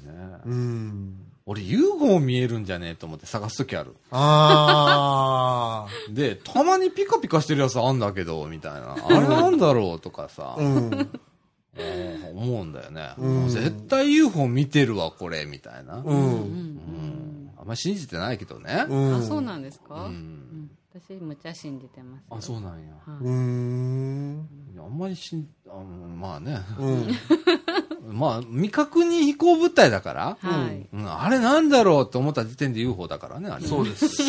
そうだね。え え。別に円盤である必要はありませんから、ね。そうだね。飛行機でも。も何でもいいんですから。そうだね。はい。うん。はい一回人工衛星見たことあるわ。ああ、そうですか。へ綾部で。え。結構速いスピードでビューっと動いてるから、うん甥っ子に聞いたの、甥っ子、星が、とあのー何、好きだから。うん。あれ何って、あれ人工衛星って普通に言った。へあえれ動結構いて飛るんんでだるよって。結構飛んでるよ。そりゃそうですよねう。。うんん結構の速さビューっと飛んでんのよ。あー知らなかったら UFO だと思う、それ。うん。あーそれ UFO と思って見てたかもしれない近所の子供たちとあーうん。で田舎とか行ったら結構そういうのが見れたりだとか、流れ星が意外と多いよね、とかあね。あう。ん。流れ星ってこんなにあるんだ、とかって。ううんん。とかね。へえ思わずあの、星に願いをね。ああ。いいですな。ねえ何やってんだ俺って思うんだけどね、あの時。いい年こいて何をしてんだかみたいな思ったりするんだけどさ、願い事しちゃうもんだね、あの時ね。なるほどね。ええ何願ったんですかないっしょ。言っちゃいけないんだよ、あれ。あそうなんですか あれ言っちゃいけないんだよね、きっとね、そうですよ確かそうだよね。ね叶うまで言っちゃいけないんです。そうそうへ。えまだ叶ってないもんな。へえねうん。若いお姉ちゃんと付き合いますようにって。違う違う。叶ったら大変じゃな大い変でやすか大変や、それこそ。ななん何かが落ちるよね。そうう。 ん。ねえ。本当あの、1時ぐらいになるとこういう話になっちゃうんだよね、大体あね。ーもう1時過1ぎ時ましたね4分でございます。あらはい。はい。えーっと、まあね、掃除団地のおはい祭りって、はい結構あの、自治会とかも盛り上がってるみたいだし、そうですね。ね、露店見てる限りは。えで、まあ、若い人が多かったイメージがあるのえね意外に多かったですうね。ん、その露店をしてる人も、うん割とこう若い方だったような気がするのね。 30代とかに見えるような人がねね。え、うん。なんかほれ、掃除時団地ってもう高齢化でうんとかって、団地ってそうじゃん。ええ、どこでもね。ねえ、言うけど、んなんかそんな感じじゃなかったような気がしたんだけどね。また巻き返してるんですかね UR とか積極的に、かもしんないね、うん若い世代が入ってきてるのかもしんないね。うん意外と団地住みよいよっていう評判なのかもしれないねえ、うん今無印良品ってあるじゃん。はい、無印良品が、はいえっと、UR と組んで、ええーっと、リノベーションっていうえはいんだけど、えーっと、イノベーションと、えーっと、リボーンをかけて、リノベーションって言って、はいえーっと、中の内装を変えちゃいましょうみたいな。変えてもいいですよっていうあー UR の団地をはい何軒か出してんの。へーで、賃貸なんだけど、ええーっと、壁取っ払ったり、うん自由に塗ったりだとか、ええええーコーディネートしてもいいと。へー出る時ももうそのままでいいですよと。へー次の人がそれで積みよければそれでもいいしとかうんで、現状復帰がいらないっていうね、はいうん試みを今、無印と一緒にやってて、無印のあの、ホームページ行ったら載ってますけれども、はい、はいえーそういう取り組みとかね、おーへーいろいろやってて、はいんもう団地もだから古いスタイルじゃん、間取り的に。はいうんだから僕も分譲にこだわってるのは、はい壁をぶち抜きたいわけよ。はいはいはいちょっと狭い部屋だったらぶち抜いて一部屋にしたいとか、ええうん、今風にアレンジして、うんで、良い、えー例えば風通りがいいという部分は残しつつ、うんうんっていうようなうんリノベーションしたいわけ。うん千里あたりとか仙北あたりのうん 1K とか、うん。古いそういう団地なんかはもうニコイチしてますよね。ああ、そうなんだ。へどど潰してうん。え。 1K とか住まないじゃないですか、もう今。すまないすまうない。だん。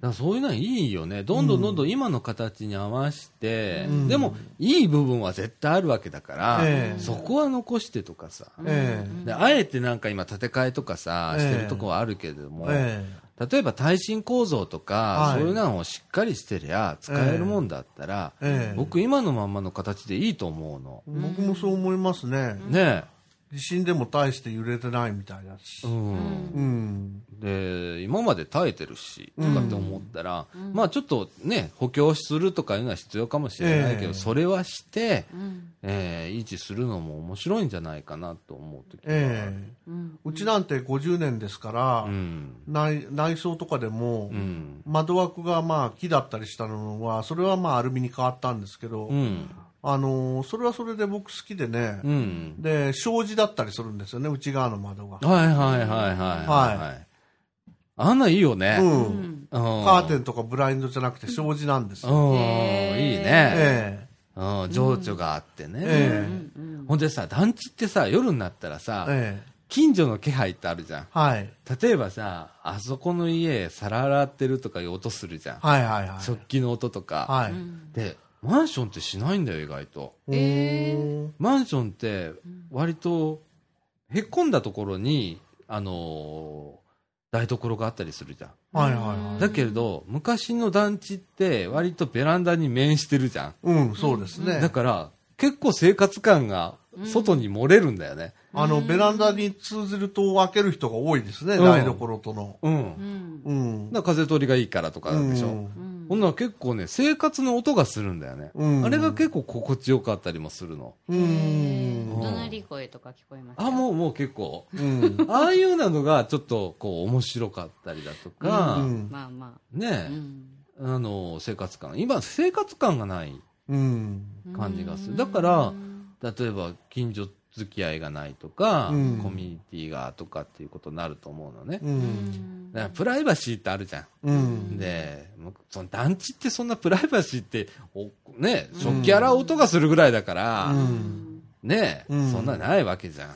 うん。まあ、喧嘩してりゃ丸聞こえだし、隣の塔どころか、う前も後ろの塔も聞こえるみたいなうん感じじゃんか。反響して聞こえますよね、うん階段で喋ったら筒抜けですよね筒、抜けでしょ、ええもうそれぐらいのね、ところで、だから近所付き合いってできると思う。ええリアリティがあるから、えなマンションってないもんね。えうん、そういうのがビジネスホテルに住んでるみたいなもんですよねそうだよね。一回ガシャンってもう戸を閉めてしまえばもう閉鎖空間みたいなうん、感じだもんね。んだから僕団地好きなのよ。なんか人間味もあるし。うへん、うーん、ねえ。なるほどねうんうんだからお祭りだって団地でやるじゃん。はいでも、うんえっ、と、松栄だったら、ええマンションじゃやらないじゃん。もう松栄小学校でやっちゃおうみたいな。ああ、そんな感じになるじゃん。マンション祭りとは言わないですよね。ねう。うんえ。うんん。だから松栄なんかは1回しか祭りないけど、うん。例えば、えっ、と、富田団地だったら、はい。が小学校のお祭りもあるし、はい。えー地域のあの団地の中のお祭りがあって、はい。その団地のお祭りも100棟もあるから、はいあちこちでやるわけよ。へー火もずら、ちゃんとずらしてあって、おー4箇所ぐらいやったりするわけさ。はい。へほんーでしょっちゅうお祭りやってんの。うわあーーすごいあれって面白いじゃん。んねうんいいですね、それ。え。いいよーうんとんだ団地おすすめだよー、うん。へ大好きなんです。うーん。はい。ぜひ帰ってきてください。本当だね。はい。ね。みかん遠くなるけどね。そこは、まあ、体力を使ってですね。 えいい、いい自転車を買って、ー。奈良の。えスーパーカー買えばいいじゃないですか。今何度できるっていう自転車。まだまだだ、それでやるかどうかもわかんない じゃん。でも俺が勝手に言ってるだけだからな。っうんうん。ていうか自転車って言うな よ。言ったっちゃじゃん、今。そっか。俺はそこまでは隠してたと。あ、そっか、そっか。すいません、どうも。カットしないんだから、このラ ジオ。もう、頼ませ。はということで。い。はい。えーっと、まあ、後半まだありますね。はい。はい。なので、ちょっと中盤、えー、中枠には、この辺で。はい。はい。はい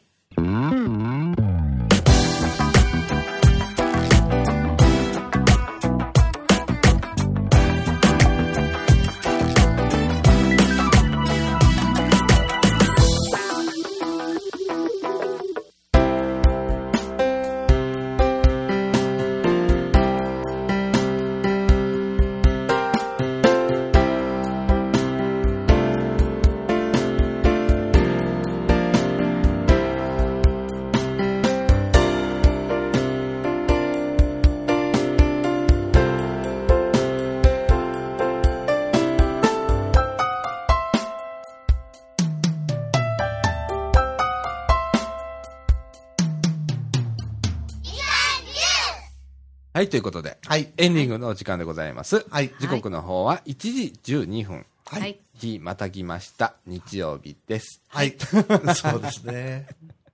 もう寝かせ ろ今週寝てねえんだ本当だ。明日名古屋だぞ。明日って今日だ。え名古屋行くの名古屋行きます。あらー元気元気。うん、こごいの日帰り日帰り。い元気。始発で行かはるんですかや、す始発ではもう行かないです。う。うんんちょっとずらしていきます。ちょっと寝ます。ちょっと寝て。ええあーちょっと出ていきますえーいやーいいですねええ名古屋また在来線で。在来線で。おご苦労様でござ一います枚、一。枚で行きます。だから。ああ、なるほどね。18切一日符ですか一枚ね。はい。はへーい。いや、いいな楽しーそ。なんか楽しんでるね、最近の竹中さんね。いい。ねえ皆さんのおかげです。いやいやいやいいや。えいえ。なん天か気の話でしたよね。いや、あの、その前にちょっと竹田さんいじりしようか。いや、じじにね、えええっと、正式に参加して、はいうはいで、僕ちょっと今忙しいのでええ、じじの会議とかを、まあ、竹中さんに一任、一任するっていうか僕が別にやってるわけじゃないから、はい。竹中さん仕切っていただいて、はい。はいえー今、着々といろんなことをね、はい進めていただいております。はい。ええ本当あの、なんかすごい最近活躍してんね。いやいやいや、そんなことないです。ねあの、このままちょっと活躍し続けといてください。はい。お願いし努ま力します。あの私あまりこう手が回らない部分が出てきますので、はい。いええあの、よろしくお願いします。えいえ、こちらこそすお。願いしますはい。ねあの、じじも面白い路線へ多分行くと思うので、はい。ええこれからいろんな作品をどんどん、ええ量産していって。量産していって、ええ。まあ、ガラスまっすぐ切れるようになろうな。はいもう本当、そういうトレーニングししようね。そうですね。うん、ね、でうんみんなでこう競うとかさ、あ、僕切れた。まっすぐ切れる人を。で、まっすぐ切れたのはなんでだろうと、じゅ隣の人は教えるとかさ、うん。はいそんなんしながら、ね。そうですうね。んうんもう。夏なんだから夏商品出してね。はい。 お願いしますよ。営業担当すごく困ってますかしばら。しお待ちを。はい、よろしくお願いします。営業さん困ってますので。はいすいませんおはい、よろしくお願いします。願いしますはい、ということで、えっと、天気の話。そうなんです。はい。天気がね、うん。さっきもね、言ってたんですけど、うん。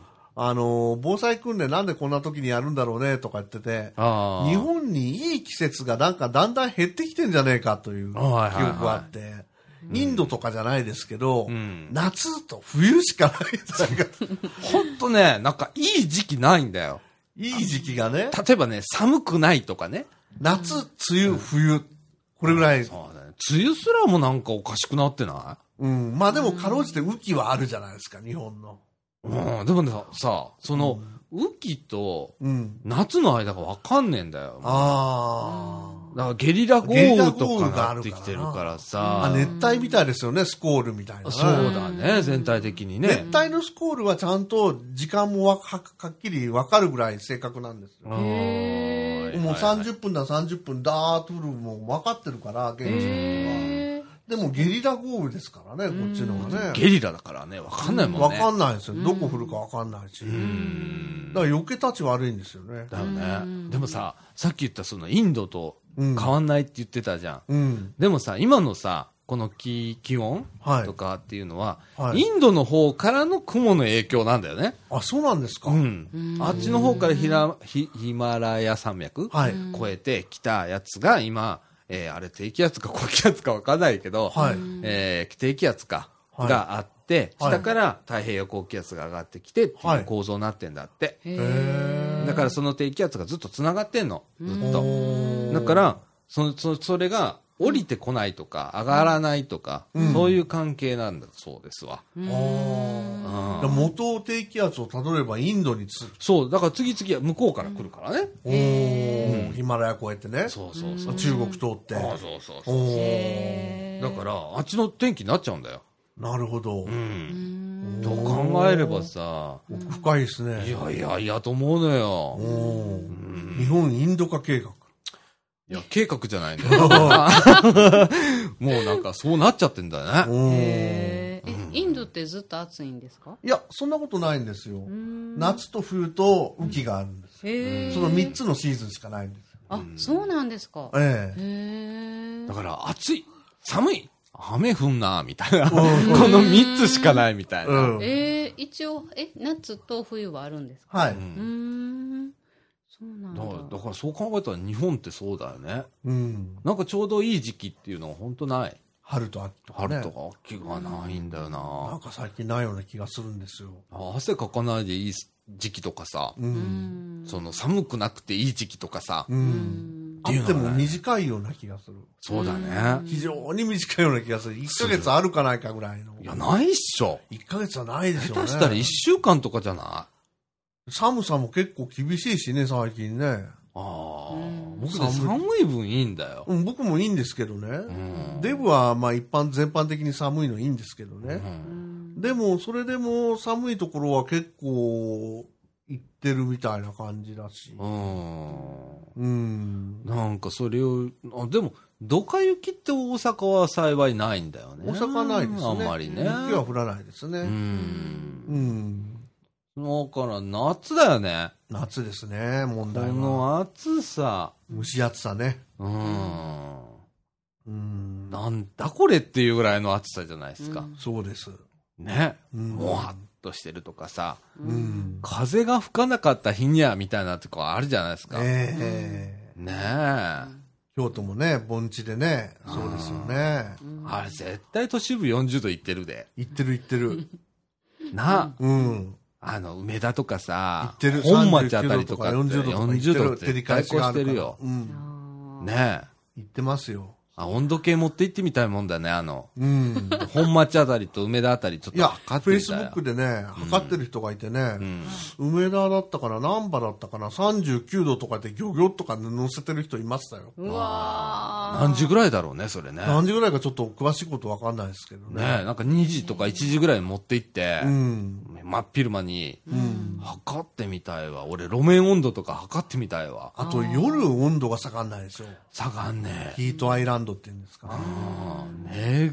また昨日ちょっとマシじゃなかった。ああ、そうかもしれませんね。昨日ちょっとマシだったんだけど、もおー俺白浜行ってる時白浜暑かったのよ今回へあ夜も風がなかったのあっちゃー。あの白浜って結構ほれ風吹くじゃん、はいうんだからまだこう風が通ったりすると気持ちいいんだけど、え風すらなくって湿度は高いしってえ。ういう、ん。へーもう体力がどんどん奪われるみたいな、あうんもう汗だけが出るみたいなねあ。あららうら。わ大変なとこーだうううんん大阪どうだったのかちょっとわかんないけど、まあ、大阪も普通に暑かったですけどあね。んーあの白浜の暑さは久々だったよ、へー確かにね、うん最高温度で見るうと、んその、例えば関東の北関東だとかう、ん山梨だとか、40度だとかね、ああ行39く度よとねか、行きますようね。んそれも驚きだけど、うんあのー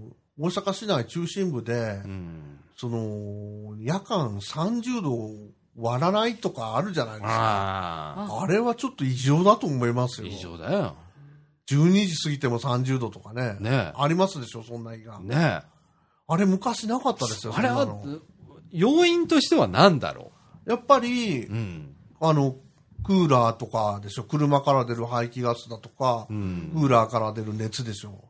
あとはやっぱ空が明るいっていうことはそれだけ電気焚いてっからっていうこともあんのかねまあ、うん電気はどうなんでしょうね。今後 LED に変わるのかもしれませんけど、うんでもクーラーからだって僕は聞いたんですけどねあ。と地熱が落ちないんじゃねうん。うんだから、うんクーラーでも水冷式、かつての水冷式のやつは良かったらしいんですよ。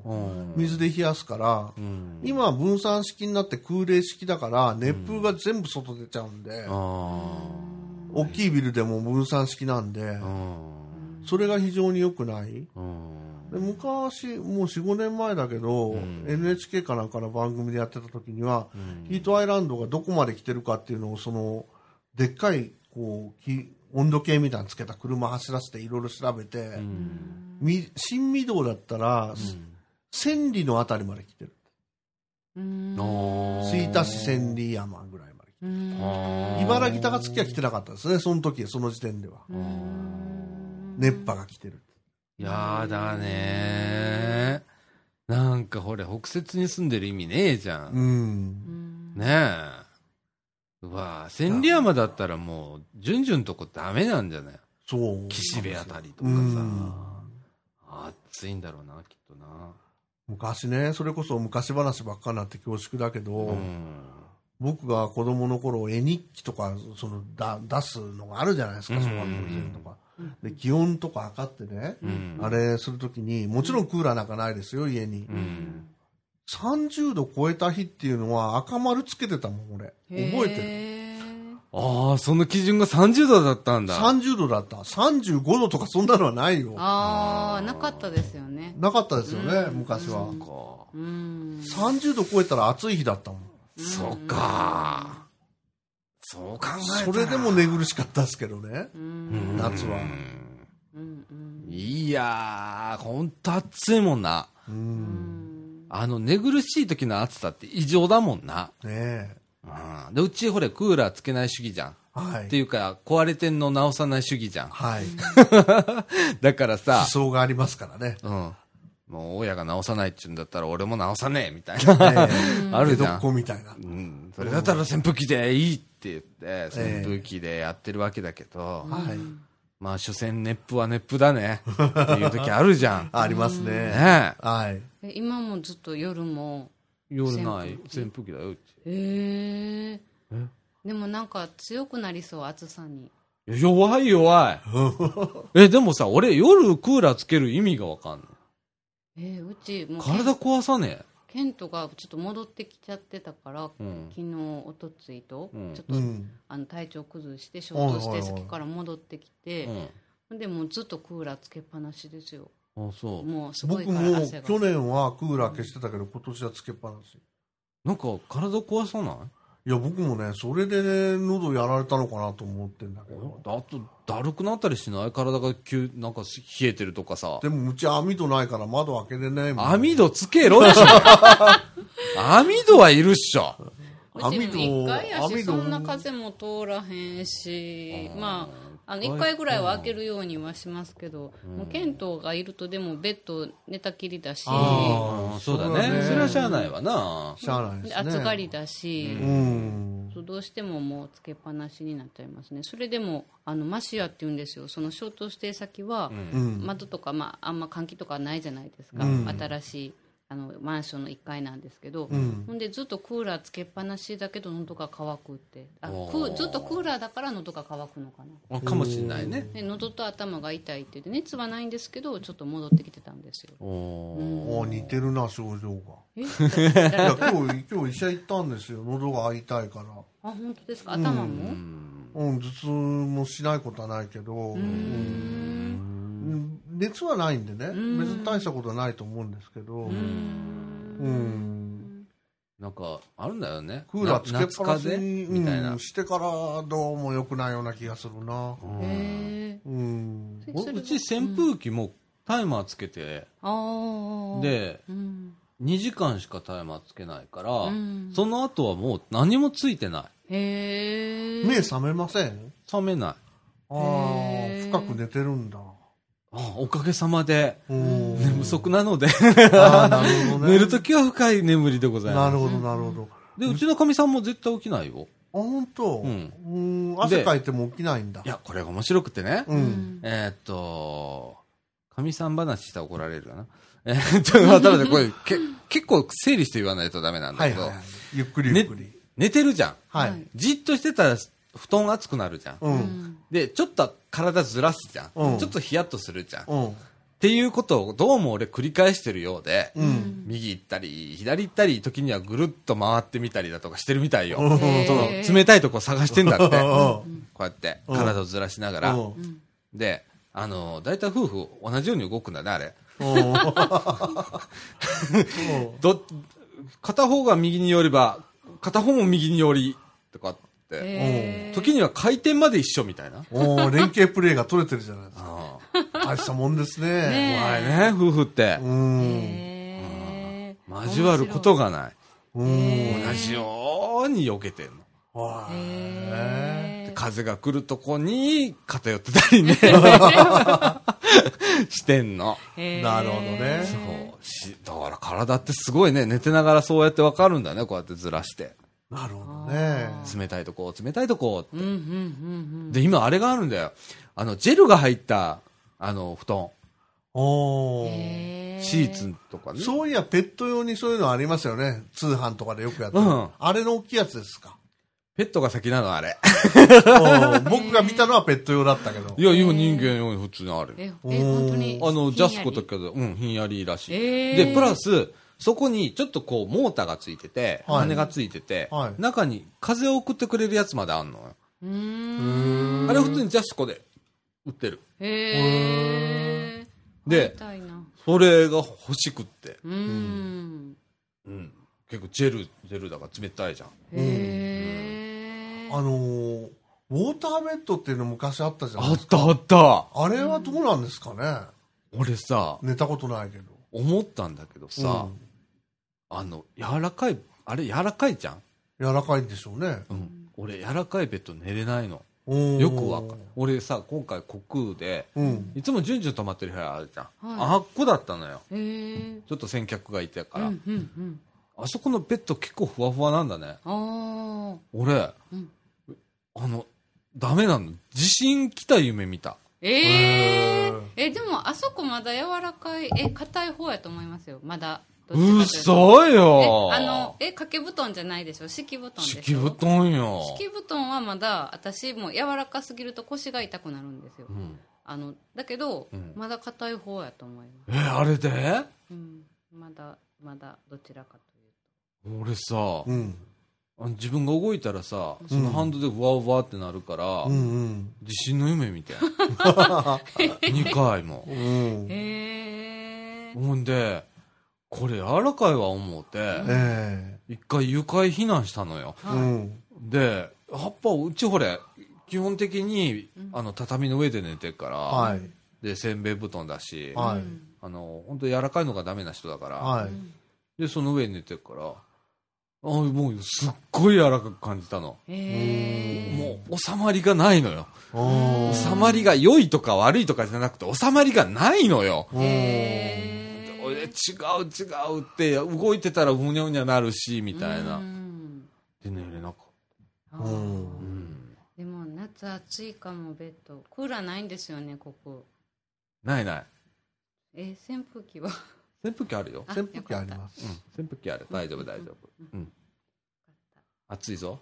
えー、それでもあーあ、だからね、5階の方が、もしかしたら5階で一番上の階の和室の方が、はいもしかしたら風通りがいいかもしれなうい。ん上行けば行くほど。へー俺は泊まったのはたまたま風のない日だったからう、んあんなに暑いことはなかった。ううんん。今まで。で、キャンプの時大丈夫だったね、去年とか。まあね。別にうね。ん。うんうんう。うんん和室の方がもしかしたら涼しいかもしれないよ。あ本当ですかうん。わかりました早めに言っとかないとないので。はいわかりましたはい。何の話や。 インドから低気圧が来るっていう話。そうそうそうそうそう。だからもう本当春夏秋冬っていうのがね、はい。ない世の中。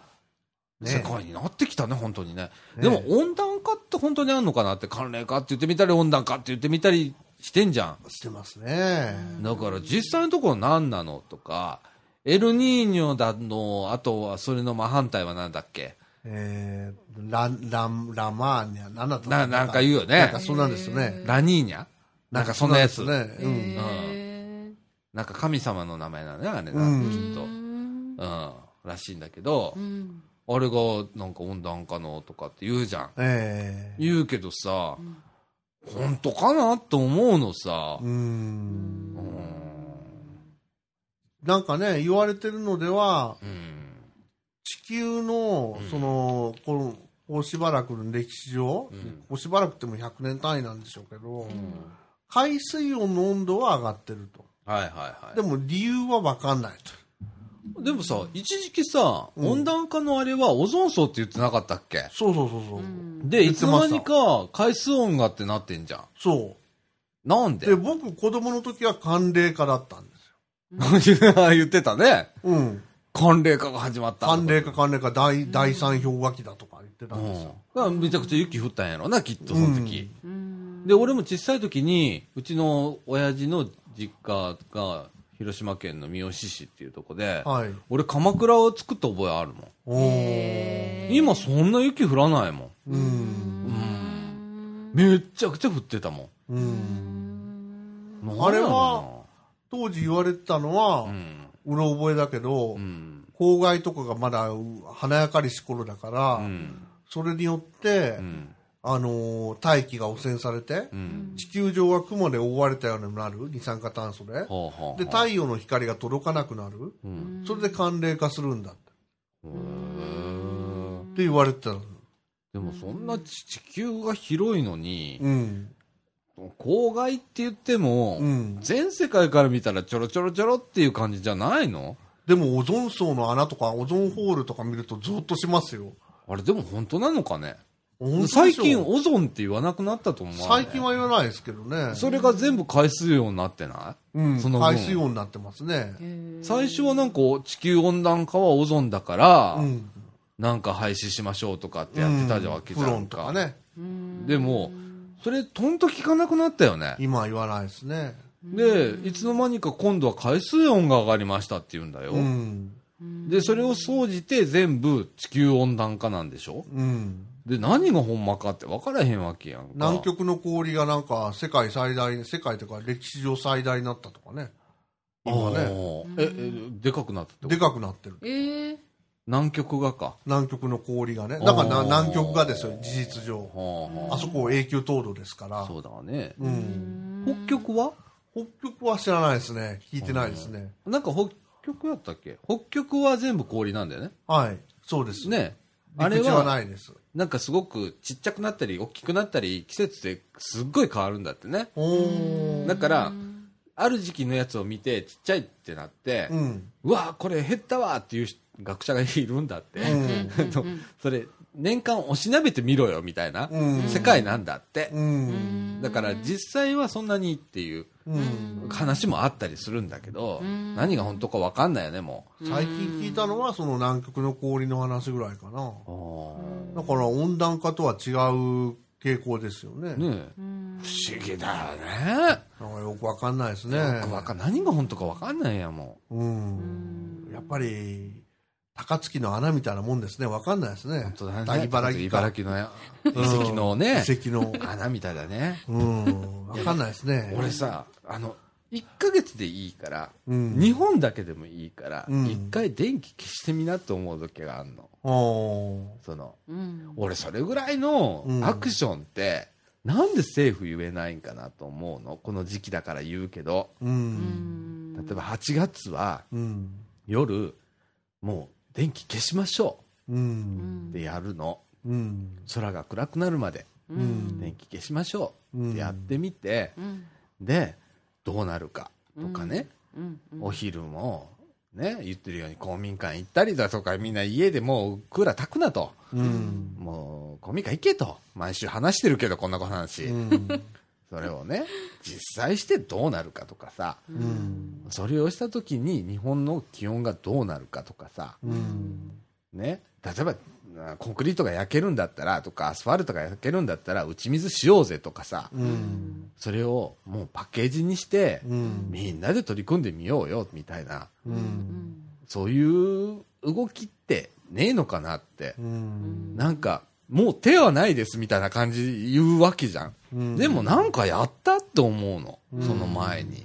うんその、効果がないかもしれないけど、まだやることはいっぱいあんじゃねえと思うわけよ。うんうんチャレンジすることは。うんその前になんかこう、電気足んねえだとかさ、うんアホみたいなことを言うわけじゃんうか。んうん暑いだのさ。うんまあ俺も暑いって言ってるけど、 実際暑いからさ。うんじゃあ暑いんだったらさ、なんとかしようぜっていうようなこと、アクションってないのかな、うん余計に暑いからクーラー炊くんでしょ、そうで余計暑くなるんでしょ、うんじゃあどっかで歯止めを効かす何かがあってもいいんじゃないかなと思ううわけよ。んうんそれをだからさっき言ったようにね、うん。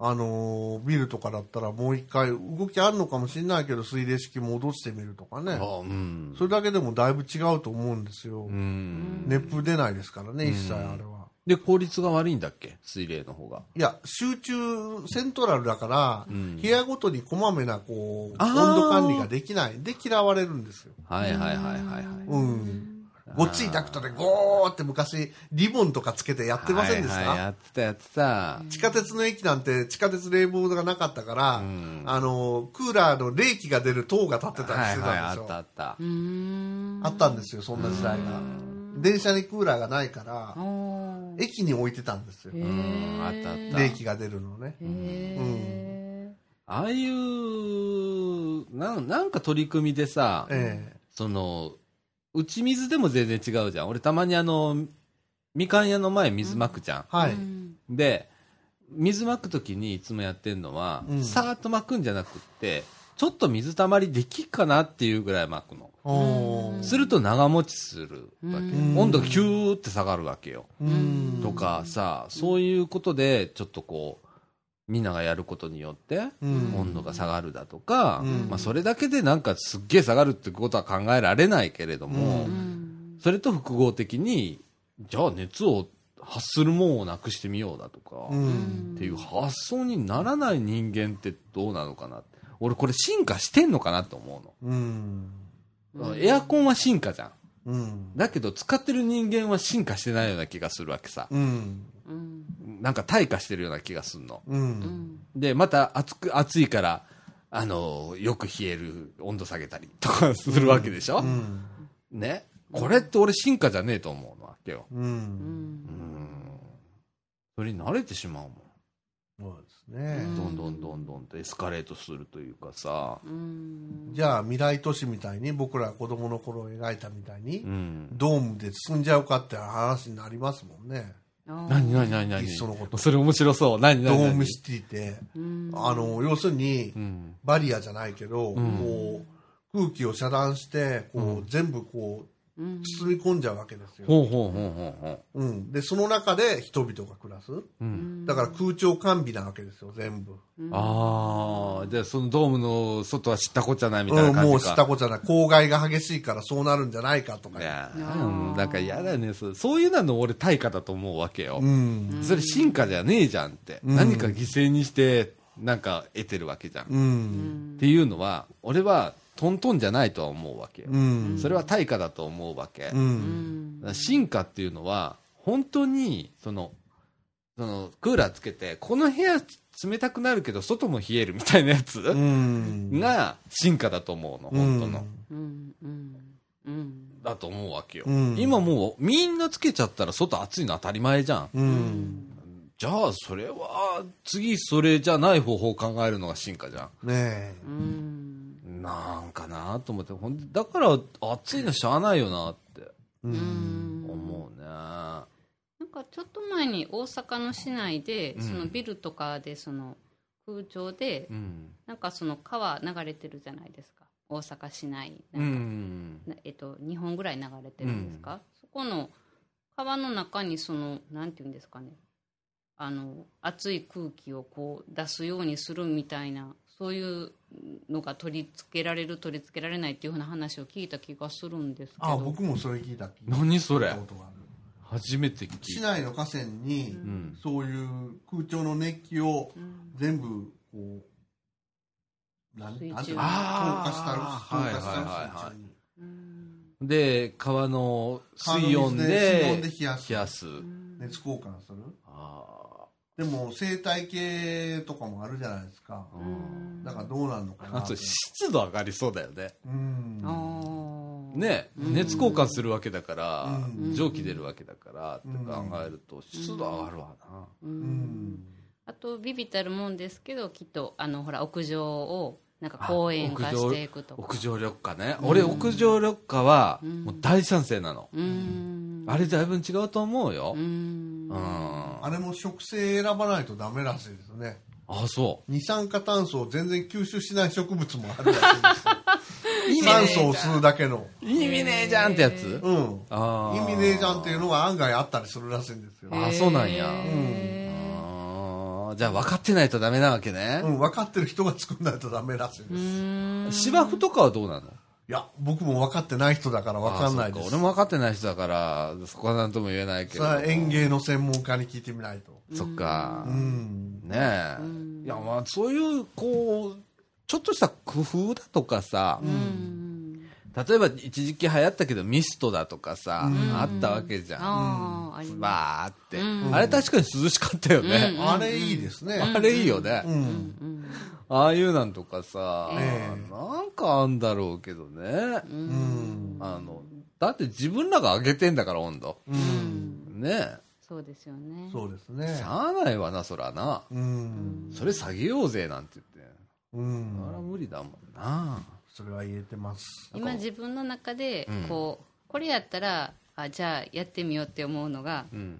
あの自動販売機やってみようっていうかそれやったら OK って言えるのが、うんあの自動販売機を夜中使えなくするとかああ、じゃあねあれな、昼間使えなくしなあかんねん。あそうなんですか、電気足らへんのは夜やかあーら。じゃあごめん、昼やから。昼うーんうそれでん昼間は店開いてますからね。うんあそっかう。うんんだから、昼間止めたらいいんだよ。うーんで、ピークタイムってあって、だいたい、まあ、1時、2時ぐらいから、うん4時、5時、6時とか、うんそのあたりが一番電気が足んない時期って言われてるわけよ。うーんじゃあその時期を下げりゃいいわけだからうんうんう。んで、昼間はみんな寝てるからう、んあのピークもう電気ってね、使用率で言ったら60%とか、そこら辺まで下がんの。うんあ夜間ね。夜間ね。う。うんあのんみんな寝てるからね。うんで、えっ、と、昼間は95%まで行って、もうみんな焦るわけさ。う。うんんあじゃあ昼間使うのやめりゃいいじゃんとかさ。ううんん。うんううんん。生徒はこれは前から言ってますけどね。テレビの放送をやめるとか ね。そうだうね。んテレビ電気食うらしいですから。そううん、テレビだとかさ、いっぱい俺あると思うんだ。え例えばさ、あの、オフィスの半分をえええ夜に動かすとか逆に。ああ。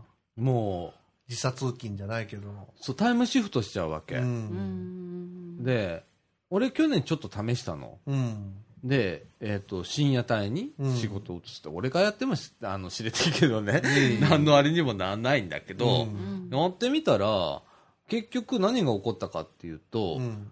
夜涼しいじゃん。うん昼より。うん。だからクーラーつける、あれもす、うち仕事部屋はクーラーつけてっから、うんウィンドウクーラーつけてっから、うん。あれがつく時間短いんだよね。だから電気代下がったんだよね。へで、今年また戻してるの。はい。戻したら、えーっと、去年より25%上がってんの。使用率あー電気代が。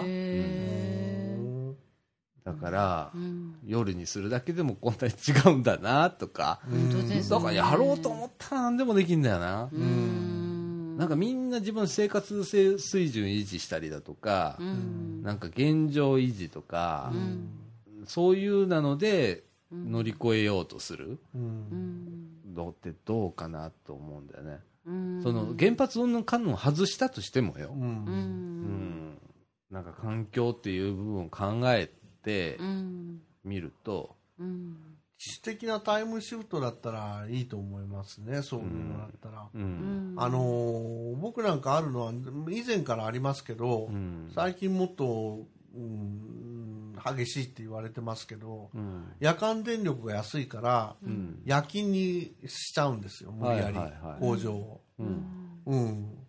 だからそれなんか、まあちょっと経済的な理由だからちょっと切り口が違いますからね。それで手当どうなるんだろうね、手当はどうなんでしょうね。深夜手当で1.25倍かなんか出るのかね、出るんでしょうかね。で出出さてなきゃたらけないいいでよすねね。出てたらいいですけどうね。うんんうん。ねえ、うんうん、多分出てるんだろうな、う。うんん、いやでもそういう世の中ではい。暑い暑いとはい。でも暑いんだもんな、うん。うん、なんか工夫しなきゃいけないですね。このまま、ね、なんか手を込まないでてずっと40度だ、45度だって言ってられないですからね。そうだね熱風が吹くっておかしいもんな、うん。あの外歩いてたら熱風吹いてんだもん、うん。ここは砂漠かとうん。思うようなねそうですねまた空っ風ならいいけどさまたそれがさじめーっとした風が吹いてさう、ん空気の質も良くないし。ねうん。よしみんなでひ田舎行 こう とか田舎住まいだ田舎の人から怒られそう。いやいやでもさいや田舎の人歓迎すると思うんだよまあね。あのだって過疎化してとかっていうとこいっぱいあるからさ、うん。ある程度分散したらいいのかさそんなローカリゼーションだっけうん。したらいいのさもうんうねううんん。でもこの間の事件怖かったですねなんすかなんか八つ墓村みたいなああ、山口のね。なんすかなんすかあの、山口で何人か殺した人がいるんですよ。男の人で。ああああああ集落のねそうそうそう。ああまあああいうことはまあめったにない話だけどねそうですようねんでもあれは、極端な形で出たんでしょうけど、うんお金少なかれあることは事実ですもんね。どうあのね田舎に行けばね。そうだねあの関わりが深いところほどうんあるのかもしれないうんあの都市部みたいうにん。こうコミュニケーションのないとこだったらない事件だよねあれええないですね。ね起こりようがないですよえうね。んねえうん。あれはなんか田舎ならではうってん。感じがすするけどね。ううん。んね、都会ならではって通り魔とかね怖いのもありますけそうそうそうどそうええうんまあまあままあ地域別にいろいろ なこう問題があはいあるわけですな。はい これだけはな、どこ行ってもなんかあるんだろうな、きっと。人間が住んでる以上ね、そうですね人間社会があるわけですから、どこ行っても問題はあるでしょうね。そうですねはい。うん。そんな感じで、はい。はいはい。あの、8月に入りました。うん。はいねまだまだ暑い日が は続きます。い。これから、えっと、まだ、あの、最近俺みかん屋出てないんだけど、はい。えっと、ガキンチョの出入りはどうどうですかこの子供た間ちなかったですねあまミだーティン来グの時なかったですね。あ、そううん。やっぱり暑すぎると出ねえよな。